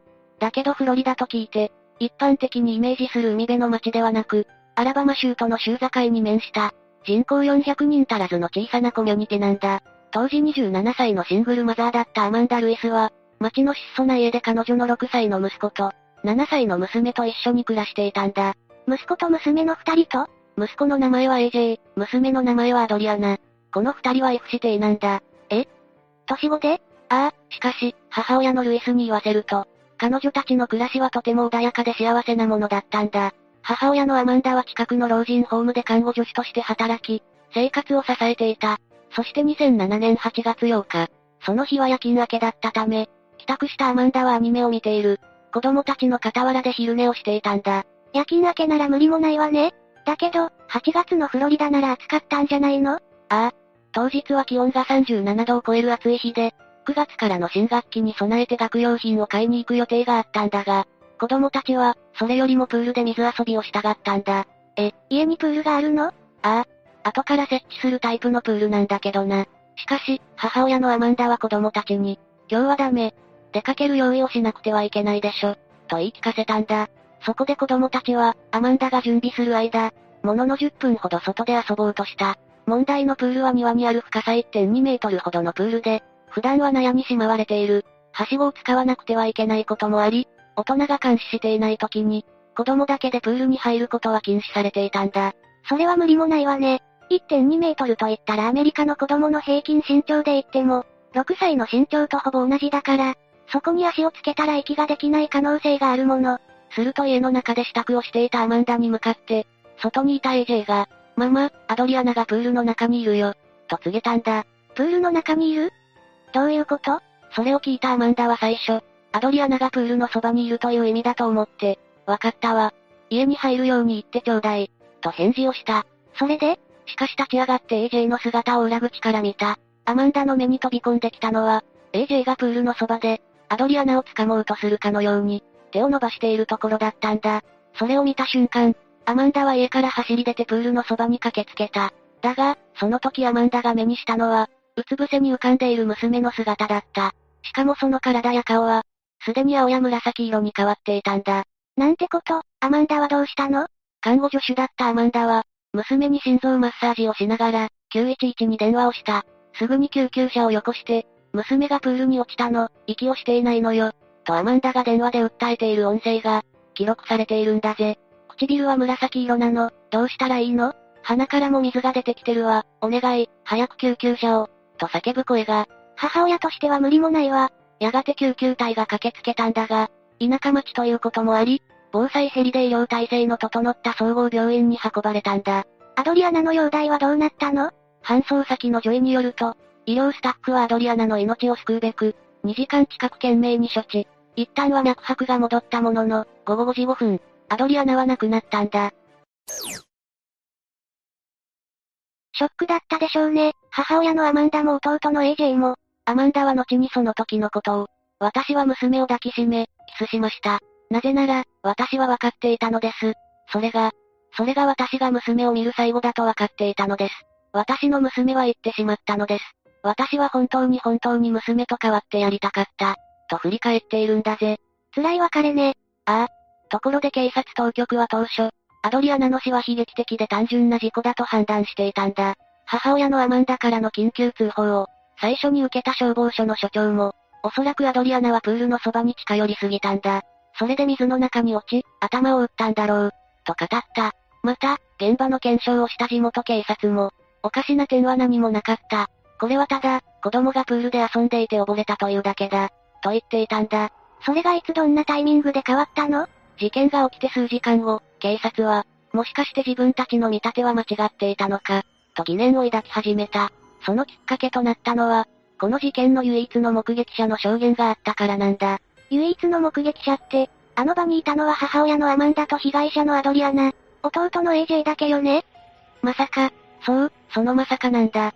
この時の AJ の証言はビデオ録画されているんだが、その中で AJ は、ママはお姉ちゃんの頭を水に沈めたんだ、と語っているんだ。アマンダが、娘のアドリアナの頭を水に。AJ は母親のアマンダがそんな行動に出た理由を、お姉ちゃんがいたずらで家の中に、ガラス窓用のクリーナーをスプレーしたから、ママが怒ったんだ。お姉ちゃんはママを怒らせると思わずに、そんなことをしでかしたんだけど、ママは激怒してお姉ちゃんをプールに投げ入れたんだよ。と語ったんだ。なんとも衝撃的な話だわ。それで警察はどうしたの ?AJ の話を聞いた警察は、大至急特別な訓練を受けた児童保護プログラムの、専門家チームの派遣を要請。そのチームメンバーにも AJ は同様の話をしたそうだ。それじゃ警察はそこから本格的に捜査を開始したっていうわけ？それがそうとも言えないんだ。実は AJ の証言はそれ以降、何度も変わっているんだ。例えばある時はアマンダはアドリアナを地元の公園に行かせて、その後を車で追跡した後に、アドリアナを沈めたと証言しているんだ。さらには、僕は実際の犯行現場は見ていないんだよ。と言ったりもしているんだぜ。何それ？一体何が真実なの？しかし、警察はそうした AJ の話の矛盾点は、ひとまず棚上げして捜査を本格化させたんだ。そしてその一環として、改めて母親アマンダと娘アドリアナの親子関係が調査されたんだ。それによると、まず警察は娘のアドリアナが以前に、注意欠陥多動性障害と診断されていることを突き止めたそうだ。アドリアナは当時もうね書の癖が治らず、そのことを問われた母のアマンダは、娘のアドリアナとの生活は、毎日が大変な騒動だったということを認めたんだ。だけど、それはシングルマザーとして、働きながら一人で子育てしてる以上、正直な気持ちじゃないかしら？実は母親のアマンダは娘のアドリアナが生後6ヶ月の頃、周平の任務に就くために数ヶ月アドリアナを、彼女の家族に預けていたんだ。そのために、アドリアナとの間に、親子としての絆を構築しにくかった、ということもあった。こうした指摘に対してアマンダは、年月を重ねるうちに、アドリアナとの関係も改善されていっていた。私はアドリアナを慈しみ、娘を守ってやりたかった、と供述しているんだぜ。しかし、再度アマンダの家の家宅捜索に入った警察は、子供部屋には尿の匂いが染みついており、家の中には子供のおもちゃ一つないことに気づいたんだ。え、まだ6歳と7歳の子供でしょ？おもちゃが見当たらないなんて、おかしいわ。だよな。しかし、この警察の指摘に対して母親のアマンダは、おもちゃはもちろんあるが、最近子供たちが子供部屋を散らかしていたので、罰として悩みしまった。子供たちがおもちゃを取り上げられていたのはせいぜい一週間だ。と証言。しかし、警察がその納屋を調べても、おもちゃは見当たらなかった。ということはアマンダが嘘をついているということ？さらに、娘アドリアナが搬送された。警察の心象をさらに悪化させたんだ。そのスタッフが言うには、私がアマンダに娘さんの容体を伝え、何か質問はないかと聞いたとき、アマンダはねえ、自動販売機はどこ？って聞いてきたんですよ。ということらしいんだ。ちょっとそれは、さらに同じスタッフが、アドリアナが亡くなったと告げた時の、アマンダの態度に対して、アマンダは泣きませんでしたね。そして何の感情も見せませんでしたよ。7歳の娘が亡くなったと聞かされた母親が、普通は見せるのではないかというようなことは何もね、とも証言した。医療現場でそういう母親たちを、ある意味見慣れているスタッフの目から見ても、アマンダのリアクションは変だった、ということね。もっともアマンダの家族に言わせると、もともとアマンダはあまり感情的になることがない性格で、彼女をよく知る人間からすると、別におかしなことではない。そうだ。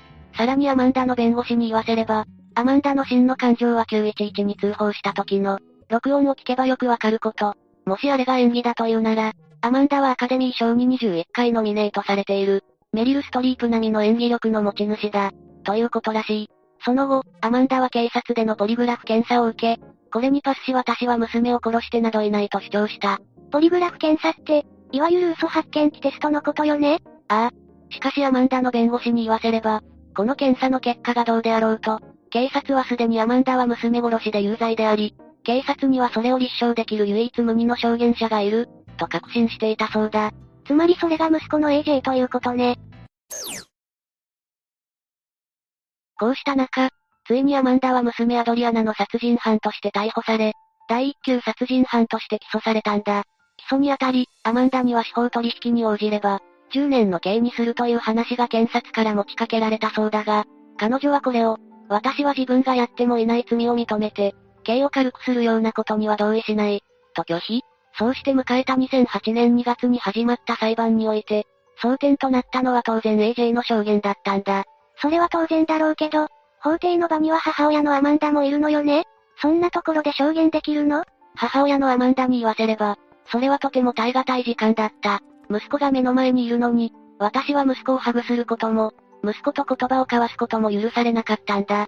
しかし、AJ が証言を始めた時、驚くべきことが起きたんだ。何が起きたというの？最初アマンダの弁護士と話し始めた AJ は、自分の母親であるアマンダのことを認識できなかったんだ。AJ の真正面にアマンダは座っていたのに、弁護士の質問に対して、ママはこの場にはいない、ママは牢獄にいる、と答えたんだ。ええ。でも AJ がアマンダと引き離されてから裁判までは、たかだか7ヶ月くらいでしょ？それで自分の母親が認識できないってどういうこと？しかも、AJ の記憶力と認識力が、裁判の行方を左右すると言ってもいいくらい重要なのに、この事態を前に、検察官は AJ にアマンダがそこにいることを指摘。それで AJ はようやく母親がそこにいる、と認識した。しかしその後の証言でも、AJ はきちんとしたことを証言することはできなかったんだ。例えば AJ は一度は彼が描いたという、犯罪現場の絵をアマンダに見せながら、ママが姉さんを殺したと言ったものの、犯罪行為が行われていた間、AJ がどこにいたのかを証言することはできなかったし、アドリアナはプールの外で溺れた、と言ってみたり、どうやってアドリアナが溺れたのかは知らない、と言ったり、ついには、アドリアナはプールに浮かんだ虫を、取ろうとして自分でプールに入った、と言ったりしたんだぜ。はぁ、あ、いくら子供の証言だとしても、尻滅裂すぎない。この事態を前にしてアマンダの弁護士は、ご覧ください。AJ は何が起こったのか尋ねられるたびに、毎回異なる答えを話しましたよ。と述べたんだ。しかしそれに対して検察は、AJ はそれ以外に当日に何が起きたかについて27項目も証言し、それらは裏付けが取れている。それに AJ はアマンダに疑惑が向けられることになった。唯一の証言者というわけじゃない。と言ったんだ。唯一じゃない？どういうこと？その検察官の言葉を裏付けるように、検察側はアマンダとアドリアナ親子の関係性を証言させるために、実に30人もの証人を法廷に召喚したんだ。30人どういう人たちが呼ばれたの？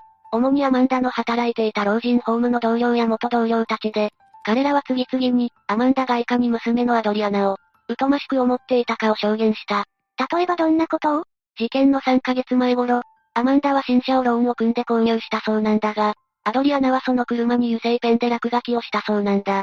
それで怒ったアマンダは、全くもう殺してやりたいわ、と言っていたというんだ。しかし、これも前後のセリフや、その時の表情、ニュアンスで随分意味合いが、違ってくる言葉だと思うんだけどな。そうね。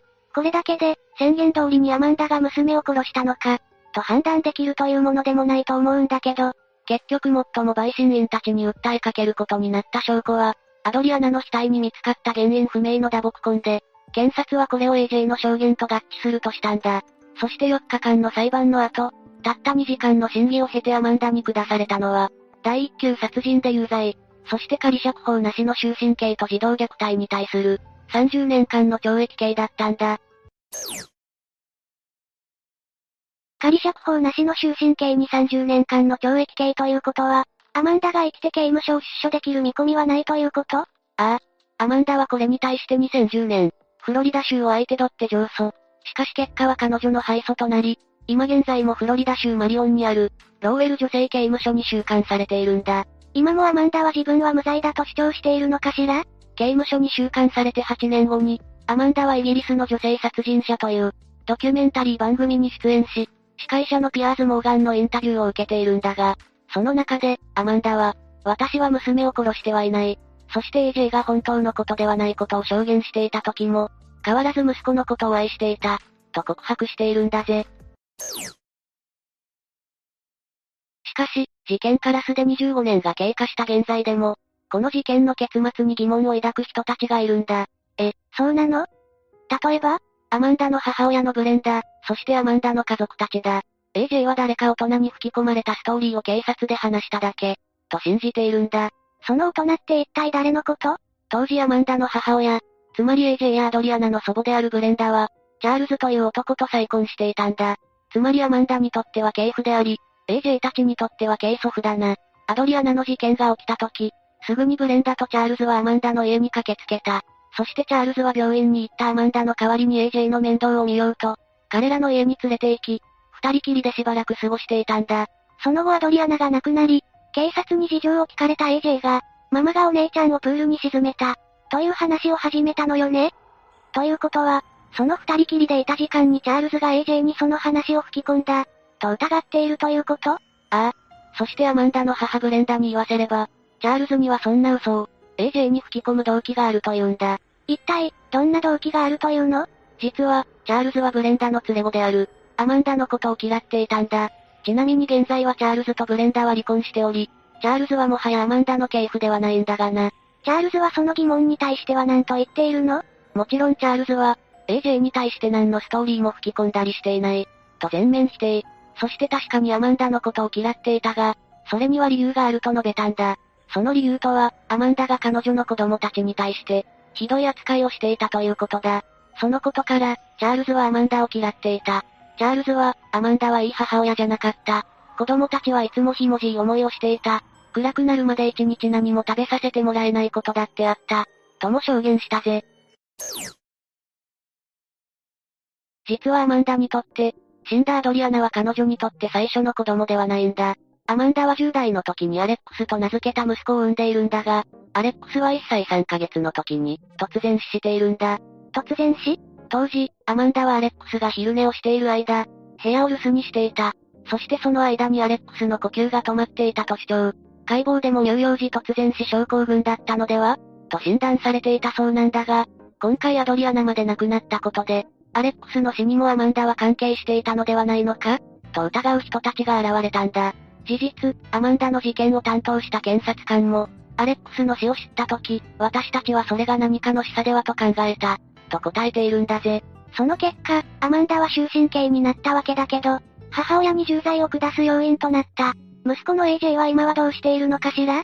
現在 AJ は22歳あるいは23歳になっているはずだが、アマンダが終身刑になり、AJ の親権をどうするかという問題になった時、当然ブレンダたちは AJ を自分たちが養育しようとしたらしい。しかし裁判所は AJ を養父母の手に委ねることを決定したため、現在は AJ は違う名前を名乗り、フロリダ州内のどこかで暮らしていると見られているんだ。ということは、母親のアマンダが最後に見た息子は、自分を姉殺しと糾弾した法廷から去っていくところ、ということね。ああ、そういうことだな。